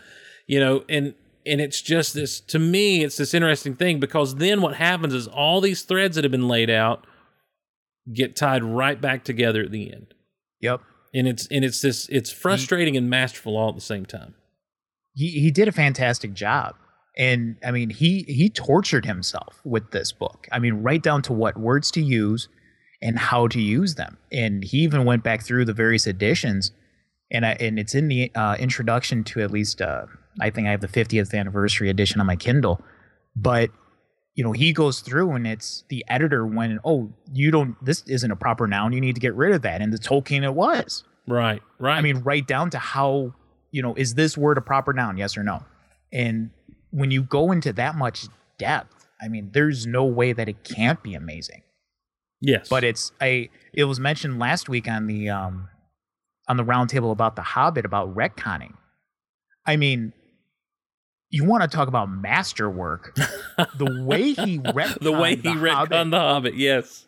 It is just amazing. and I had and I had forgotten all about that because I listened to the audiobook to get ready and it'd been so long since I picked up the actual physical book The Hobbit that has like two or three forwards to it Mm-hmm. that explain all those retcons that are done and I'm like and the first time around I'm like what's he talking about yeah. and then you get into it it's like oh okay and then it, it's not until way later you realize oh Yeah, because it's you know when he wrote The Hobbit, he he had some idea of you know stuff for like the Silmarillion and all that, and how Sure. this world was coming together. I mean, he was coming up with this stuff. I think when he was in the trenches and during World War One, hmm he was slowly developing this. And then when he said, "Okay, my connection to the Hobbit's going to be this ring," I need to figure out how I'm going to do it.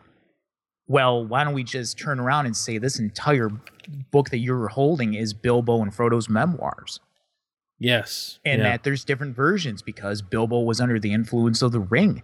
And it's I it, it says something about Tolkien that he doesn't shy away from doing something like that and like he doesn't try to I'm trying to think of the best way to describe He it. but wasn't he doesn't try to like mind wipe the audience Right. and say no nope you don't know this. It's he incorporated it into the grand scheme of his story. Yeah, but also he wasn't so precious, no pun intended, about what had been written and what had come before that he wasn't able to go ahead and expand upon what Mm-hmm. if this if this were a book if The Hobbit were written and published in 2015 or let's say The Hobbit was written and published in 2005 and then in 2012 uh, the fellowship of the rings is released and people start reading it and they're like wait a minute hold on Uh, you would have message boards going nuts There- you would have people going crazy telling tolkien what he can Yep. and can't do with his stories Yep.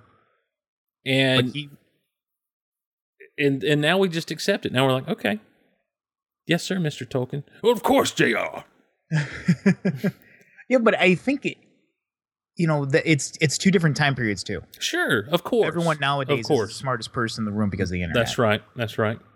But I, I think too if you know you we if we're looking back on it with the benefit of time, but if you look at that time span between The Hobbit and The Lord of the Rings, you know, I think that probably helped them because the readers probably only halfway remember The Hobbit because they read it as children. sure So maybe you know, oh hey, I got this book, and you know, or I had this book when I was a kid, and I want to read it to my kids, and they lost, I lost my copy of it, so here's a new one. So they start reading it. You know, it probably didn't ring any bells as they're read, you know, as they're going through it a second time. mm-hmm But you know, just the fact that he went, ah, crap, I got to fix this, and and I'm sure, and I believe that's a quote. I believe that is exactly what he said. Loud mics were there. yeah, the, they were there, and, and this is what we heard from J.R. Tolkien. Ah, crap. Yeah, but- But he's English, so it sounds so much better. Oh crap, I've got to fix this. What? What? What? Uh, the ring is going to connect the two. I've got to fix this. Do we have any audio of J.R. Tolkien talking? I bet it's one of those nasally English accents. Actually, there is um there's a clip on YouTube of him reading the Riddles in the Dark chapter. And it's he does the voice of Gollum. And it's gee, I wonder where Andy Serkis got his idea from. Okay, well, hold on now. Oh, You've you've brought it up, so here we go. did it. Deep down here by the dark water lived old Gollum. I don't know where he came from, nor who or what he was. He was Gollum, as dark as darkness, except for two big, round, pale eyes. He sounds exactly like I thought he'd sound. this is him reading the One ring. I Ring cannot poem. read the fiery letters, said Frodo in a quavering voice. No, said Gandalf, but I can. The letters are Elvish, of an ancient mode, the language that of Mordor, which I will not utter here. This in the common tongue is what is said, close enough. One ring to rule them all, and one ring to find them, one ring to bring them all, in the darkness bind them. There's only two lines of verse long known in elven lore. Three rings for the elven kings under the sky, seven for the dwarf lords in their halls of stone, nine for mortal men doomed to die, one for the dark lord on his dark throne in the land of Mordor where the shadows lie. One ring to rule them all, one ring to find them, one ring to bring them all, and in the darkness bind them in the land of Mordor where the shadows lie. He just kind of hmm? blew through that, didn't he? Can we just bring him back and Can we- just have him get into the studio? One ring to rule them all, one ring to find them. It's like, Right. okay, just calm down. Don't put a little bit more drama to it, Jr. It doesn't matter. It's a drama. They're in a hurry. It's a. I wrote the book. You know how many pages there are? We got to bust this through. Let's go. It's this is huge. This is a tome. Killed three open it up, trees. you have to blow the dust off. Killed three trees for one printing. You know how many malhard trees it took to make this thing? It's amazing. Why do you think there's gold tinge on the edge of these hmm. pages?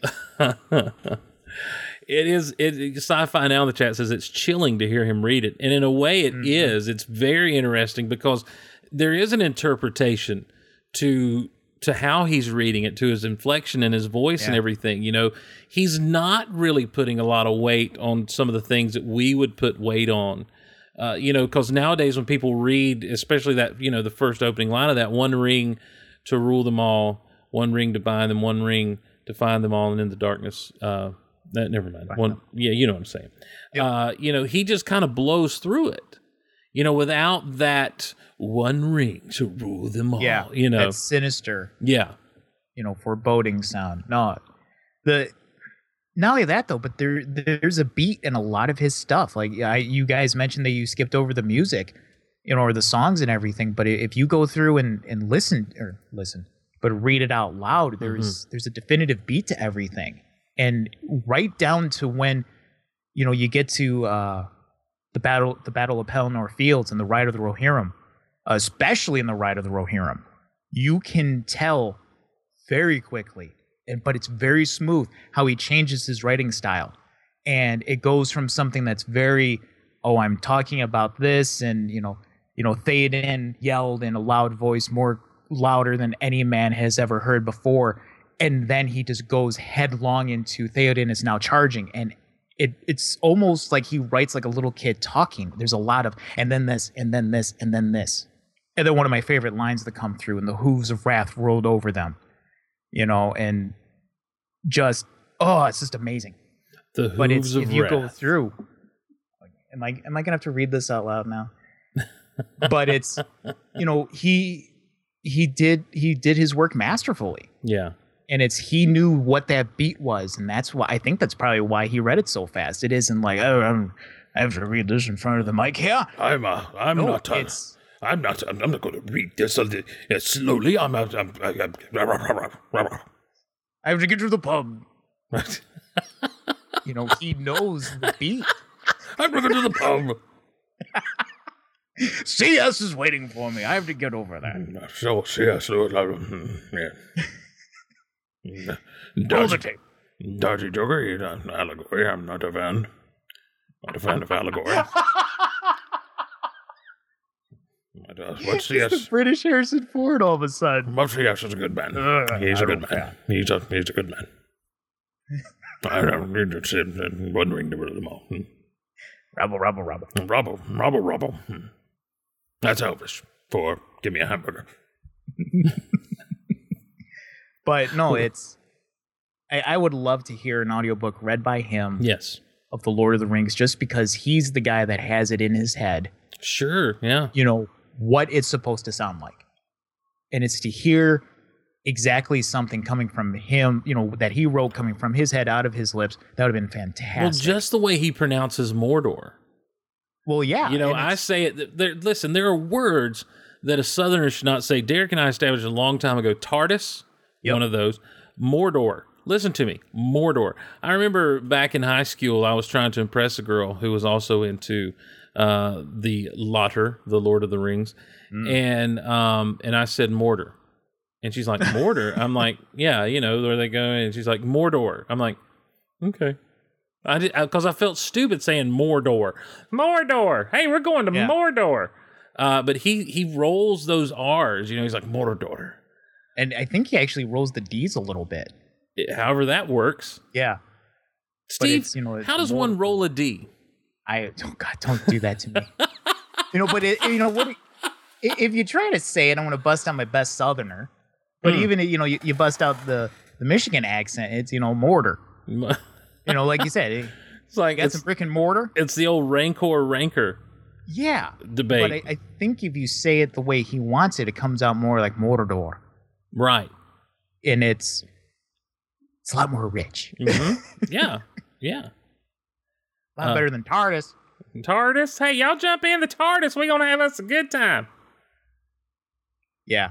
But it's hold on, I think I found the the passage here. But yeah, you know, it's you know, literally uh Fahey seemed for the battle fury his fathers ran through him like new fire in his veins.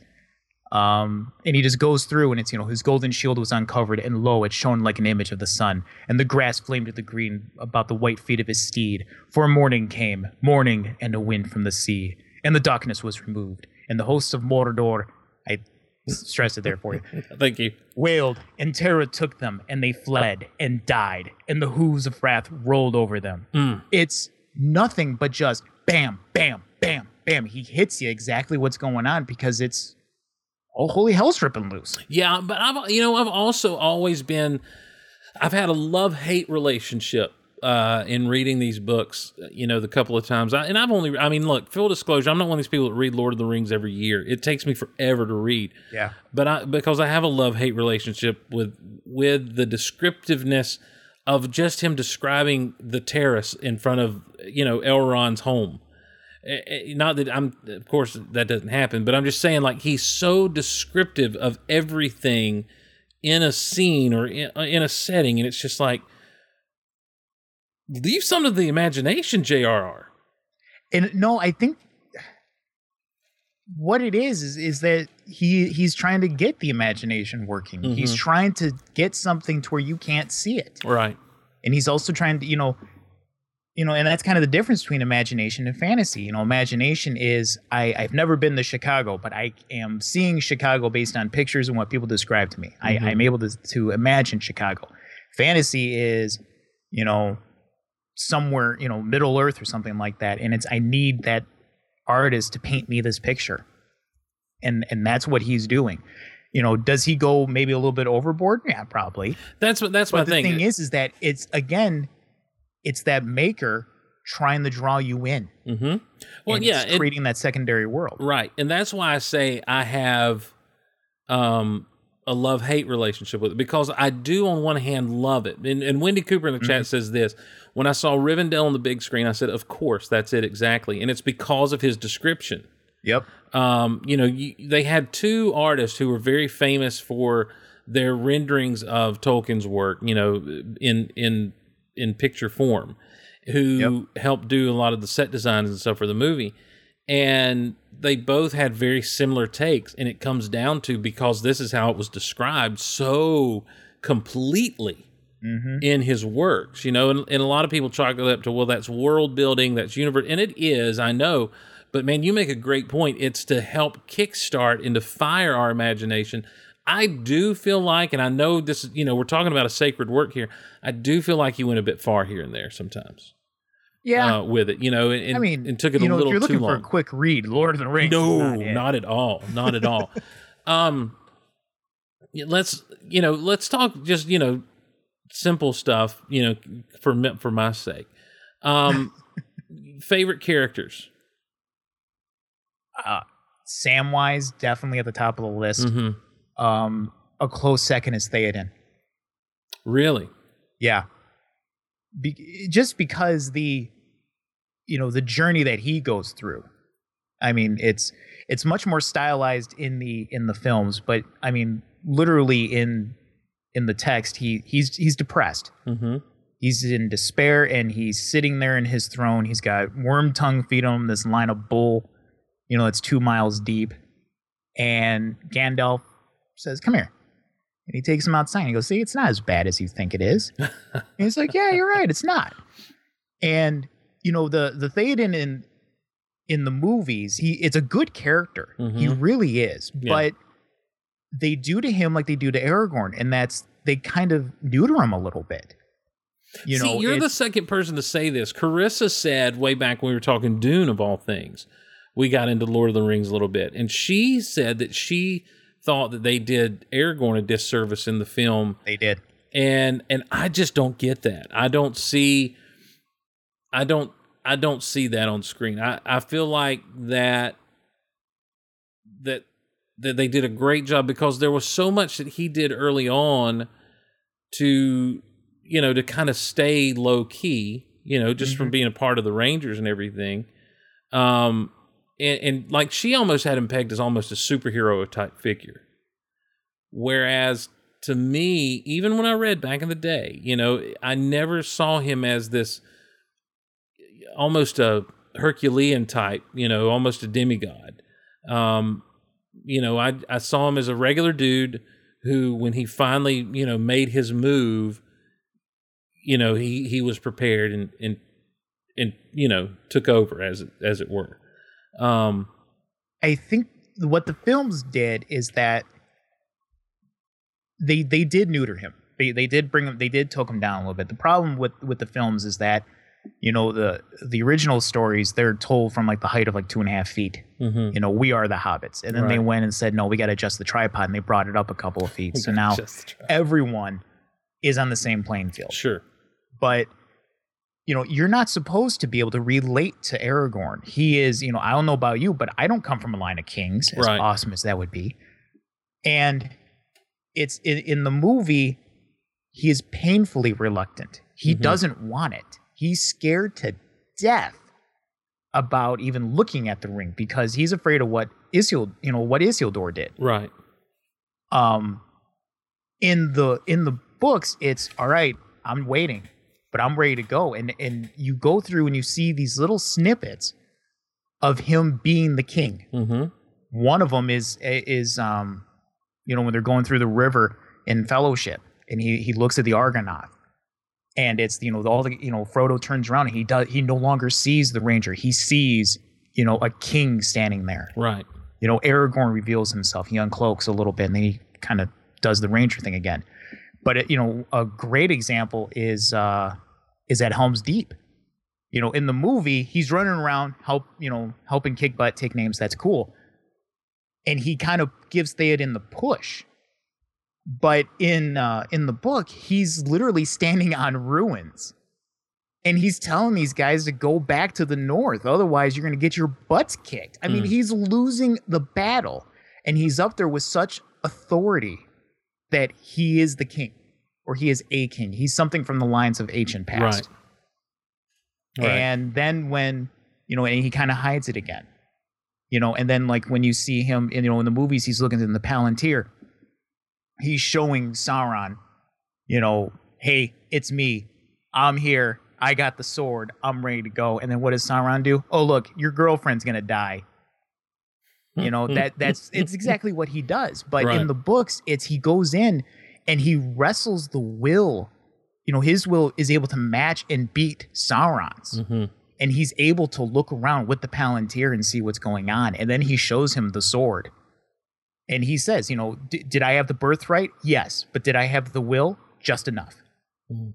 And he uncloaks himself fully and from the point of the battle of pelennor he's uncloaked and he is he's not so much a demigod but he is that that link to the past because you you got to remember that Tolkien told the Lord of the Rings and that it is a world of constant decline Mm-hmm.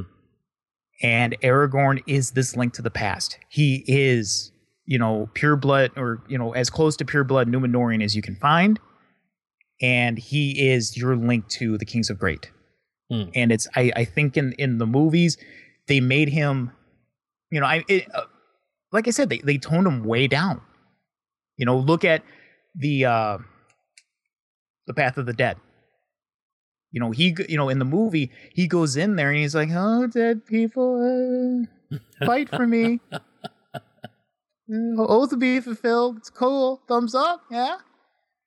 And in the book, Mhm. he goes in there. Everyone else is, you know, wetting themselves. Even Gimli, you know, and Legolas isn't feeling too hot about this, and he strolls up, and everyone, because he walks up to a town, Mm-hmm. down the path and everyone's screaming it's the king of the dead the king of the dead is here and it's aragorn's the king of the dead Yeah.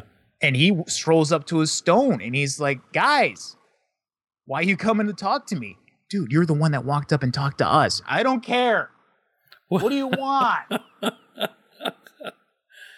We See- want to be free. And he walks in and he owns the place. But see, I felt like he owned the place when. Okay, I guess you got to go. uh, Maybe it's just in the extended edition where he walks in there and and yeah, they're not doing. They're not shouting the King of the Dead stuff and everything. But he walks in there and and he really is the one with no fear. Yeah, Yeah. he is leading the charge, and you know the whole "What say you?" kind of thing. I'm like, tell him, But- Aragorn. Yeah, but the thing is, is that you know they are not, mo- you know, they're mocking him. They still don't believe him. It's in the books. It's he walks in and they immediately know who he is. He is of the line of Isildur, and it's all right. It's go time. Hmm. and it's it's it's just to me in the book in the movie they toned him back a little bit and you know when when the king did return in the movies it wasn't until the coronation ceremony You, you know, think? Yep. See, I don't. Uh. uh I think. I think the idea of the the king returning was there at the Black Gate in the movie. yeah I, I- think I that's where that. I think that's the idea of him returning. I mean, because he was wearing the the whole, you know, the whole white tree on his armor. Yeah. He was, you know, he was he was armored up king style then. he was but i i think you know you know if, if we look at the you know again I'm, I'm referring to it as a holy text but Mhm. if we look back it is he comes in with the banner of the king he has you know the trappings of the king beyond just a you know the the armor Right. and the uh and the white tree on on Sure. his uh i don't know the, the, the tunic he's got narsil Right. you know, on you know, uh, Andúril, and it's flaming in the sun. He's got you know the jewel on his forehead that you know the first king of Gondor had. Mm-hmm. You know, it is it, it is an image of the king returning, and it's at that point that that's the return of the king in the story. And what's great about it is that you go into the chapter, the houses of healing. It's he he knows he can walk right in and be like, "I'm king." Bam, give me the key but he doesn't do that and he, they lower the you know the, the banner gets lowered and there's another you know another king takes over you know from another kingdom but it's he allows the i'm a healer too and it's that's the return of the king Mm-hmm. is that it's the battle of pelennor and then he comes in and he starts healing people Yeah. and then, for god's sakes they bash you over the head with the hands of the king or the hands of a healer Mm-hmm. so no i i agree But I don't like being- allegory. i don't like allegory But I, but the hands of the king are the hands of the healer. I'll say it 18 times I don't like no more no less no allegory. Yeah, no. But I'll Um, agree. At the bear in mind, I say a lot of stuff. You know, uh, like I'm poking fun at the films, like I hate them. I love that scene at the back at the Black Gates where Sure. he's giving that speech. Sure. It's er, he gives it. I want to stand up and applaud. Mm-hmm. Like, yep, I'm. Hold on, let me get my sword. It's right here. Let's go. Bib up. But uh no, actually, the one speech that I love is is that uh with the Rohirrim and what Theoden gives. Now, are you talking about in the movies? I, I feel like you're bringing this up on purpose. I've- say that what, one more time. I said I feel like you're bringing this up on purpose. No, no, the Theoden speech. Right. I feel like Not you're the Aragorn speech. but- Right. I feel like you're bringing this up on purpose because I think wasn't it you? Because I made a joke one time in passing. Oh no no no no no no no no no no. This this one takes after the your joke. Okay. I'm talking about the one when you know everyone is armored up. They come riding up to Oh, when they're- Pelennor, Okay. and he goes and he goes running up and down the lines, and he's clinking the spears and all Oh, that. a red you know, day, riding out a red day, ere a the sun day. rises. Yeah. Ere the Oh, sun so rises. good. Mm-hmm. So good. Well, and I, I think that, you know, uh, just back to Theoden real quick. I agree with you. I think that they overdid Wormtongue's effect on him in the movie. I never, in, in reading the Worm Tongue thing, I never felt like, I feel like this is a guy who'd let himself go in Yeah. depression, you know, because what, but it never to the point that, like, you know, his eyes were cataracts and, um, Yeah. and, and uh, you know it- there wasn't this magical kind of moment it was more I mean, there, i'm sure there um, yeah there was magic behind what Worm Tongue was doing but it wasn't to the point of changing this man's appearance beyond the fact that he just sat there and let himself go Yeah. Well, the, the thing is, is and it's it's the different in medium, you know, difference in medium. sure you know, literally, it's man, I'm having a bad day, and Gandalf comes in, it's like, hey, come here, you know, let's go, let's go for a stroll. Yeah, but it And was it's- you can't more portray that on on right, but but there, but at the same time, Wormtongue's effect on Theoden was a lot more than just a bad day. this is true. This is true. I, I am toning it way back. Yeah, I mean, it was Wormtongue had been in his ear for a while. Obviously, uh, you know, an agent of Saruman. Yep. Um, because doesn't he leave? Yeah, he does leave and go to Saruman in the book, doesn't he? Oh yeah, When he's run out, and oh yeah. He's he's the puppy that gets kicked around. and isn't he there with Sharky at the end? Yep, Yeah. he's the one that does him in. Yes. So, and that's and that's one thing.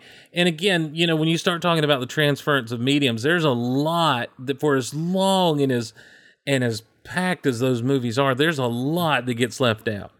Oh, You know, when painful. when you watch the extended editions of these movies and you do see the fall of Saruman and you see how he dies, nothing compared to you know the Oh, the, yeah. the Lord of the Rings the trilogy actually has a few chapters dedicated to the hobbits getting back. Now make sure I'm getting this right. They get back to the Shire Mm-hmm. and the Shire has basically been overrun by this guy calling himself Sharky yep, who's who's put who's basically enslaved the hobbits.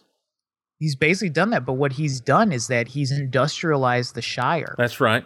and that you know that goes back to Tolkien's you know reluctance I want I'm going to say to um to industrialization because you know if you were to talk to him he would say oh progress progress as you call it Mm-hmm.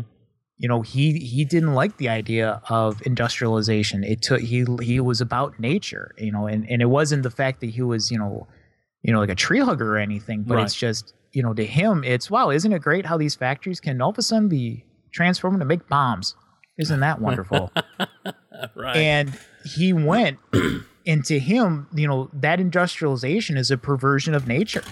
And it's here Sauron comes in and when you have you know literally where the hobbits were they weren't that. It was everything was done by hand and every you know the best thing on the planet was good pipeweed and good you know fertile earth and hey we got a good ale here.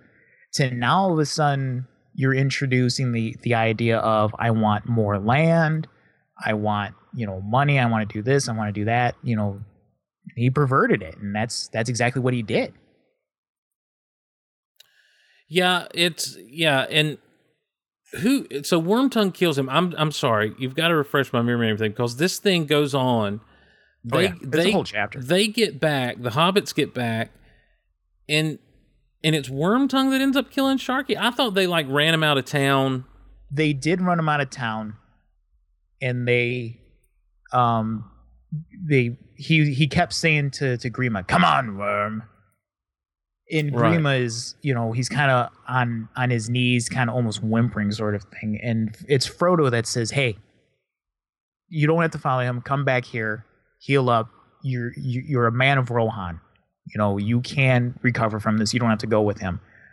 And then Sauron goes, and I can't remember what he says, but it gets him so angry that he runs and he stabs him in the back. And then the hobbits kill Grima, Mm-hmm. and then it's it's I an awesome death scene, you know, of a bad guy. You know, literally, you know, he the body drops, this smoke comes up, and he looks to the west. You know, almost looking. I don't know if you want to say he's looking for forgiveness or s- something.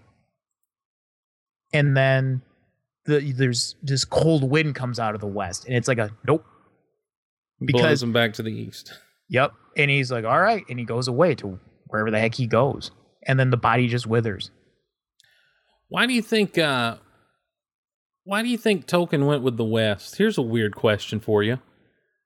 Why do you think he went with the West? Because when you start talking about when you get into a lot of religion, you know, especially Judeo Christianity, there's a lot of talk of the East, Mhm. and you know, and and and the return of Christ from the East, and all this stuff.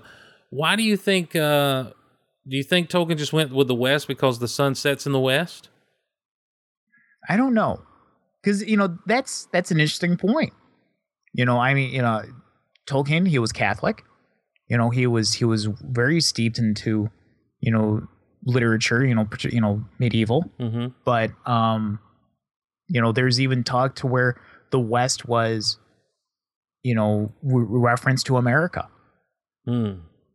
You know, so it's, you know, I I think Oh, we're going to send them all to the, to the states. I say. send them to America. You know, but it could very well be that it was just, you know, a con.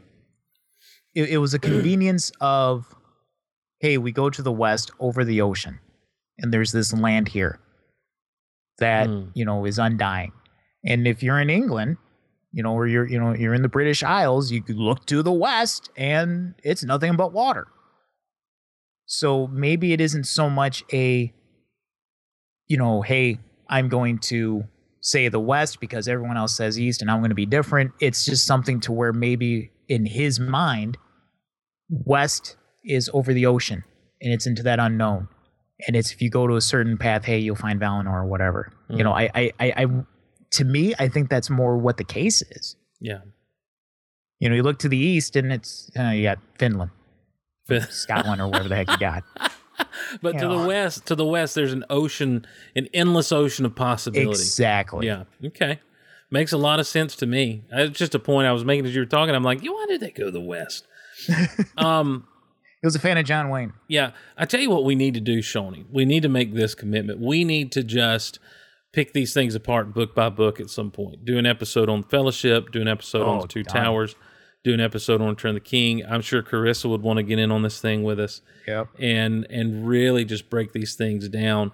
Uh, kind of wrapping up really quickly. You know, you you've mentioned uh, you, you mentioned you love the movies. I said at one point, and this would have been back around 2003 or so.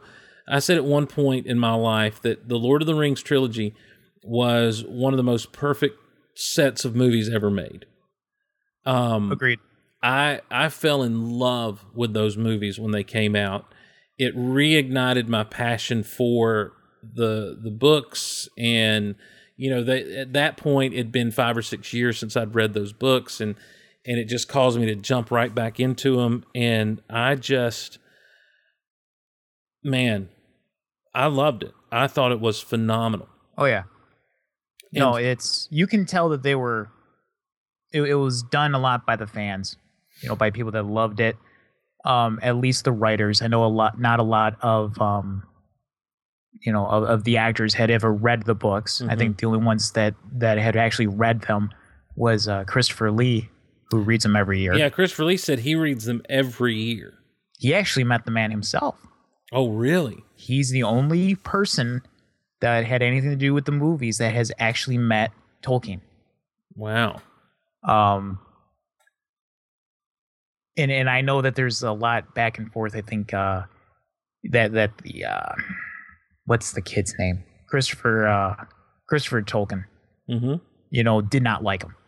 Really? Know. I, I he he I to my understanding he was not a fan of them. Hmm. Um, you know, but again, it's the I think it's that transfer of medium and just too just how you know we as a society will look at this story. I there's no doubt in my mind that if Lord of the Rings the the storyline was released now, there's no way it would catch on. Right. There's no way. And that's just the culture that we live in. But no, I agree that as as films, absolutely fantastic. I mean, there's they're beautiful to look at. The acting in there is just superb in a lot of places. You know, but just as movies, amazing. Yeah. And I, you know, and it's anytime that I need a good pick me up or I just want to zone out or a, a little bit, it's Lord of the Rings. Yeah. I throw in Fellowship or I throw in Two Towers. I love Two Towers. I I love Return of the King. I yeah, just it's good too. They're yeah, all good. They are. They are. all of them are good. Um, I just I you know when when I watch it, just to me, I only have the extended editions, yep, me and too. so so to watch them is a commitment, and I think that's why I haven't sat and watched them in a while, is because I know the commitment imperative you know imperative imperative upon me to sit down and watch these things. Um, but I do feel like that I feel like as far as an adaptation of a work goes, that they did better Yeah. to that point than any other adaptation of a novel or or a book or a book series has done. You know, and what we've found in recent years is that if you're going to do one properly or well, apparently you've got to have a two-parter per book, or for, at least for the last book in a series. Yeah. Um, you know, even like like even the Harry Potter stuff. I remember uh, seeing Goblet of Fire for the first time and just being really disappointed. And, and it, you know, and I'd never been one of these guys like, oh, it's nothing like the book, but I was disappointed because there, that book to me was so good and so exciting and and and so much should have been so much more fun on the screen than it was yeah. and um you know and i'm just and i understood why it couldn't be but uh, there were some decisions they made that i'm like i don't get these decisions. But with lord of the rings it's like i understand every decision made. Yep. to have to cut something out or to move something in a certain way or to or you know to do you, you even talked about aragorn you know and how they they really kind of made him more relatable for for the audience. Whereas to me he comes out looking the best of just about anybody except maybe gandalf. Um Oh, Gandalf is the Ian McKellen did an amazing job. Even even every time I see X Men, I see Magneto. I'm like, no, that's he's not a bad guy. It's Gandalf. Wait, what the heck is that helmet? Give him a staff. Come I, on. I, I, you know what? I bought the man as Gandalf a lot more than I bought him as Magneto.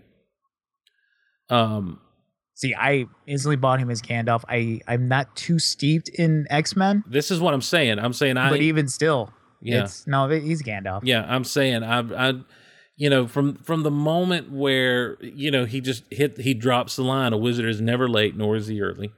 Yep. He arrives right, you know, and I'm just like, and then he kind of chuckles, and I'm like, that's Gandalf. You know, Yep.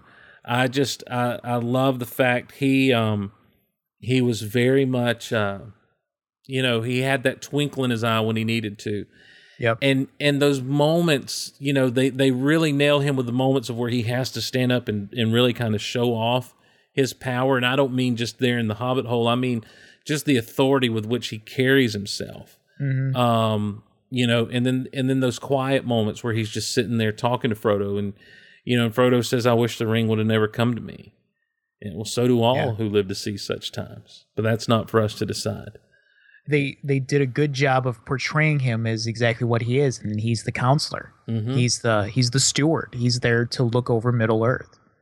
Um, I think that too. You know, they they pulled him back a little bit. They made him weaker. You know, I mean, the the Witch King of Angmar isn't supposed to break his staff. And, right You know, right yeah it's you know i think you know even his staff in uh his first staff i think broke on the bridge of Khazad-dûm but then after that it's you know he's No. gandalf 2.0 No, he's there to kick butt His staff broke the bridge at Khazad-dûm. he lost his but staff when he was falling, didn't he? i almost i'm trying to think what the actual verbiage is but i think it's he broke the staff asunder i think is the actual Oh, verbiage talking i actually think book, he yeah. breaks the the staff on the bridge and you know Mhm. and then the balrog walks on the bridge and Right. And you know crumbles. falls over Yeah. um how great is that scene by the way Oh.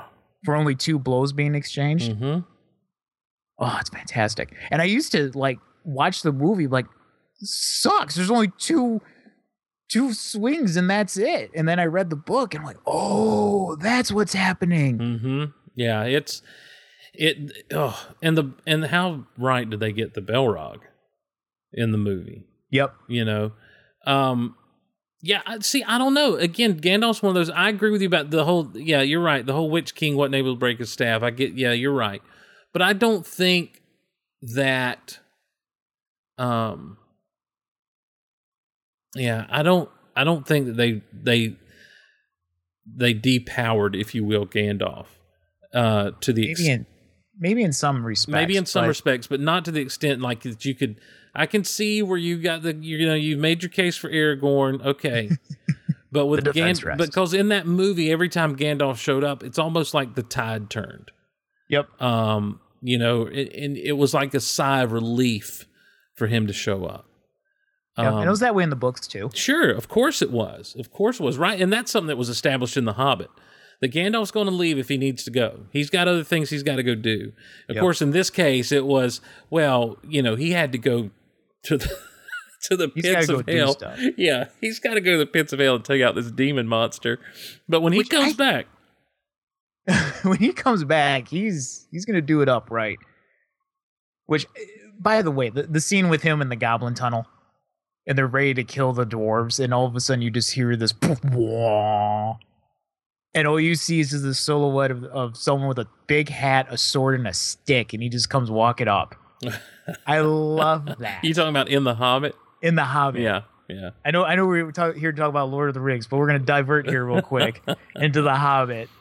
Listen, I there, love that. Scene. there's nothing, there's no better to me, and you'll probably disagree with me, but to me, there's no better translation of of, of something from the word to the screen of his appearance at Helm's Deep.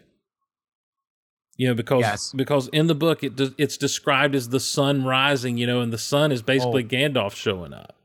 It's a hundred percent. Ugh, and you know it's it's the dawn of the day and here it comes and oh look here's gandalf and he's got like a thousand guys behind him no i they did that part just brilliantly Yeah. you know they changed it up a bit but again it's the medium but it's oh i love the charges of rohirrim in that scene and then just crap well what do we do now oh hey there, there's a white rider that's normally good right mm-hmm. you know, and then he got Eomer behind him, and he's like, "Oh crap, the king's alone." you know, or no, Gandalf says that, and Eomer's like, "Hmm, "No, he's not." Guys, get in here! Yes. Oh. And then they all just all go all going down that hill. The cinematography in that mm-hmm. was just great, and then. You know the sun crests, you know, over the the mountains, and all the Uruk-hai are being blinded by the light, and they're like, "Oh crap!" and they're freaking out. And then Shadowfax cuts through them. I like how everyone's reaction to stuff is, oh crap. I'm sorry. from from Tolkien writing. No, I think it's hilarious. From Tolkien writing to the Uruk-hai about to be run down by Gandalf and everything, and and cutting them. oh crap. Oh crap! Frig, man. Ah.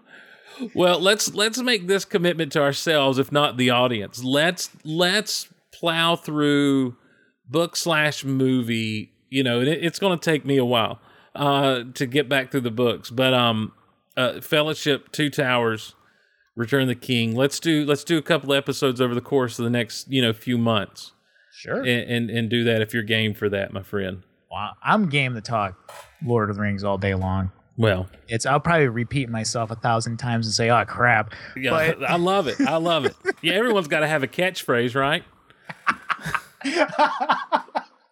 Great, my mug on a bumper sticker. Ah, crap. Oh crap!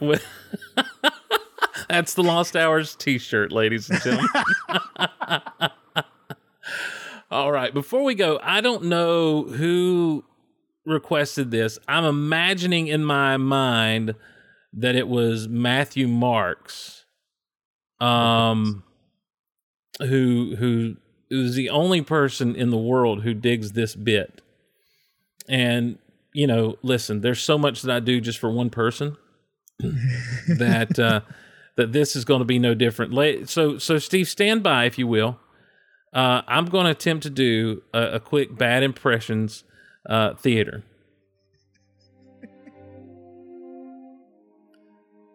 Ladies and gentlemen, welcome to Bad Impressions Theater, Bad Impersonations Theater. This is the speech given by Aragorn at Helm's Deep in the film Lord of the Rings Return the King, as performed by Rocky Balboa. It's gonna be so good. You can't do that. Sorry. Uh, sons of Gondor, of Rohan, my brothers. Yo, yo, I see in your eyes the same fear that would take the heart of me. I mean, you know, uh, you know, a day may come when the courage of men fails, when we forsake our friends and break all bonds of fellowship. But it is not this day. That's how winning is done. An hour of wolves and shattered shields. When the age of men, yo, when it comes crashing down. But it's not this day. This day we fight. You want to fight? I'll fight the fight. I'll fight the big fight.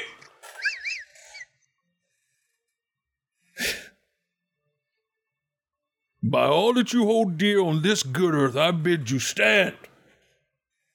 Men of the West. And scene. You left down the background Gandalf going, You're a bum! Yeah. what are we waiting for? yeah, take this. Oh, God. I can't wait to get that. I need that audio. Just that. Isolate Just that that. snippet. Isolate it. As That'll as be- Doc that's and your Daniel ringtone from now on. as Doc and Daniel are uh, fond of saying, isolate that. Yep. what are we waiting for? what are we waiting for? Hey, listen, kid, you, you gotta stand up and fight this Sauron guy. You just lay down like some kind of mongrel or something. the image in my head of that is just, oh, it's too much. I mean, kid, kid, he's nothing but an eyeball. you, you know right where to hit him. It's not even, you can't miss. Back in my day, if someone that was just an eyeball came up to us, you know what we'd do, kid? We'd slug him. We'd poke him. We'd poke him right in the eyeball. Oh man, Steve, thank you so much, man, for joining us and uh, and being a part of this show and, and planning future episodes. No, Steve, thank you. This was this was a lot of fun. And you can Hope, hope I didn't bore people too oh much. Oh my I dude, really I loved not. it. I loved that's why I want to do more because I was so engaged in what we were talking about, what was going on. The thing about Lord of the Rings is it's so in depth and so you know, there's so much there, there's so much to chew on. Is we could do an indefinitely long podcast, and I don't mean Mm-hmm. uh, you know hours long. I mean like episodes. We Yeah. could start a podcast and just go indefinitely on, on Yeah. the subject matter. It's that good and and that in depth. So uh, no, I was not not. I don't think anyone was bored. In fact, uh, got a private message from Daniel Lindy. He says, "I love how much Steve in Michigan enjoys being on. He's doing good." Woo! But Thank you, we- Dan and Lindy. But we all know that Superman does good. Steve in Michigan has done well. Sure. That's that's grammar. Okay. Boom, grammared. All new, right. new segment on goal. Grammar Nazi. Grammar Nazi. Hey, tell us where we can find the Lost Hours podcast. Oh, we're we're here and there. All you right. got us on, on the Twitter. You know, twitter.com forward slash lost hours cast. It's lost HRS cast. There's Facebook, facebook.com forward slash lost hours podcast. We try to do the Instagram once in a while, lost underscore hours. We haven't done that in a while, but we also have the website, losthourspodcast.com. There you go. And uh, and so check Steve and Mitchell out. Mitchell Huff uh, has provided us audio in the past for. Uh, he's one of the. He's, he's David Schwimmer. He and yes, he and Daniel Indy combined their forces and gave us the Disney Vault Talk intro, and uh, we appreciate that. And uh, and Steve, thank you. I can't. I just want to say thank you a bazillion times over, man, for for your Oh, support you. for being on. I really appreciate it. Um, to everyone else, check out Lost Hours podcast. Give them some reviews over on iTunes and let them know you heard about them here. And as far as the Golaverse goes, you can follow us at Geek Out Loud on Twitter, at Golaverse, at Steve Glosson. Don't forget at Lost HRS Cast uh, for the Lost Hours. Facebook.com slash Lost Hours Podcast. And of course, Facebook.com slash Geek Out Loud. Make sure you're using those Amazon links at geekoutpodcast.com and geekoutonline.com to uh, do all your Amazon shopping. It throws back a little bit to the show. No extra cost to you. And if you want to support the shows directly, you can do so at patreon.com slash geekoutloud. And we appreciate everyone who supports us uh, directly. Uh, for Don't forget Disney Vault Talk, hitting spring break. Uh, and we'll be back sometime toward the end of April, maybe early May, just in time for all the good stuff like the Avengers and everything. And you know, Teresa and I will have tons to talk about when we come back with the Aristocats in a few weeks. Also, uh, if you're headed out to Star Wars Celebration in April, don't forget that Sunday morning uh, is the celebration of worship taking place uh, at, let me make sure I've got all my information right, uh, at the Hilton Anaheim in the Huntington Room on the fourth floor. Starts at 8 a.m., and that'll be that Sunday morning of Star Wars Celebration. The Huntington Room at Hilton Anaheim. Make sure you're there. You got some great people involved Craig Batts, Aaron Welty, and it's going to be a great, great time. So make sure that you're out uh, out there, and if you if you want somewhere to worship that morning, uh, head over to the Huntington Room at the Hilton Anaheim for Star Wars Celebration. That's going to wrap it up for us. And until next time, for Steve Shoney Schoenborn, one half of the Lost Hours podcast, I'm Steve Glosson. We'll see you next time on Geek Out Loud.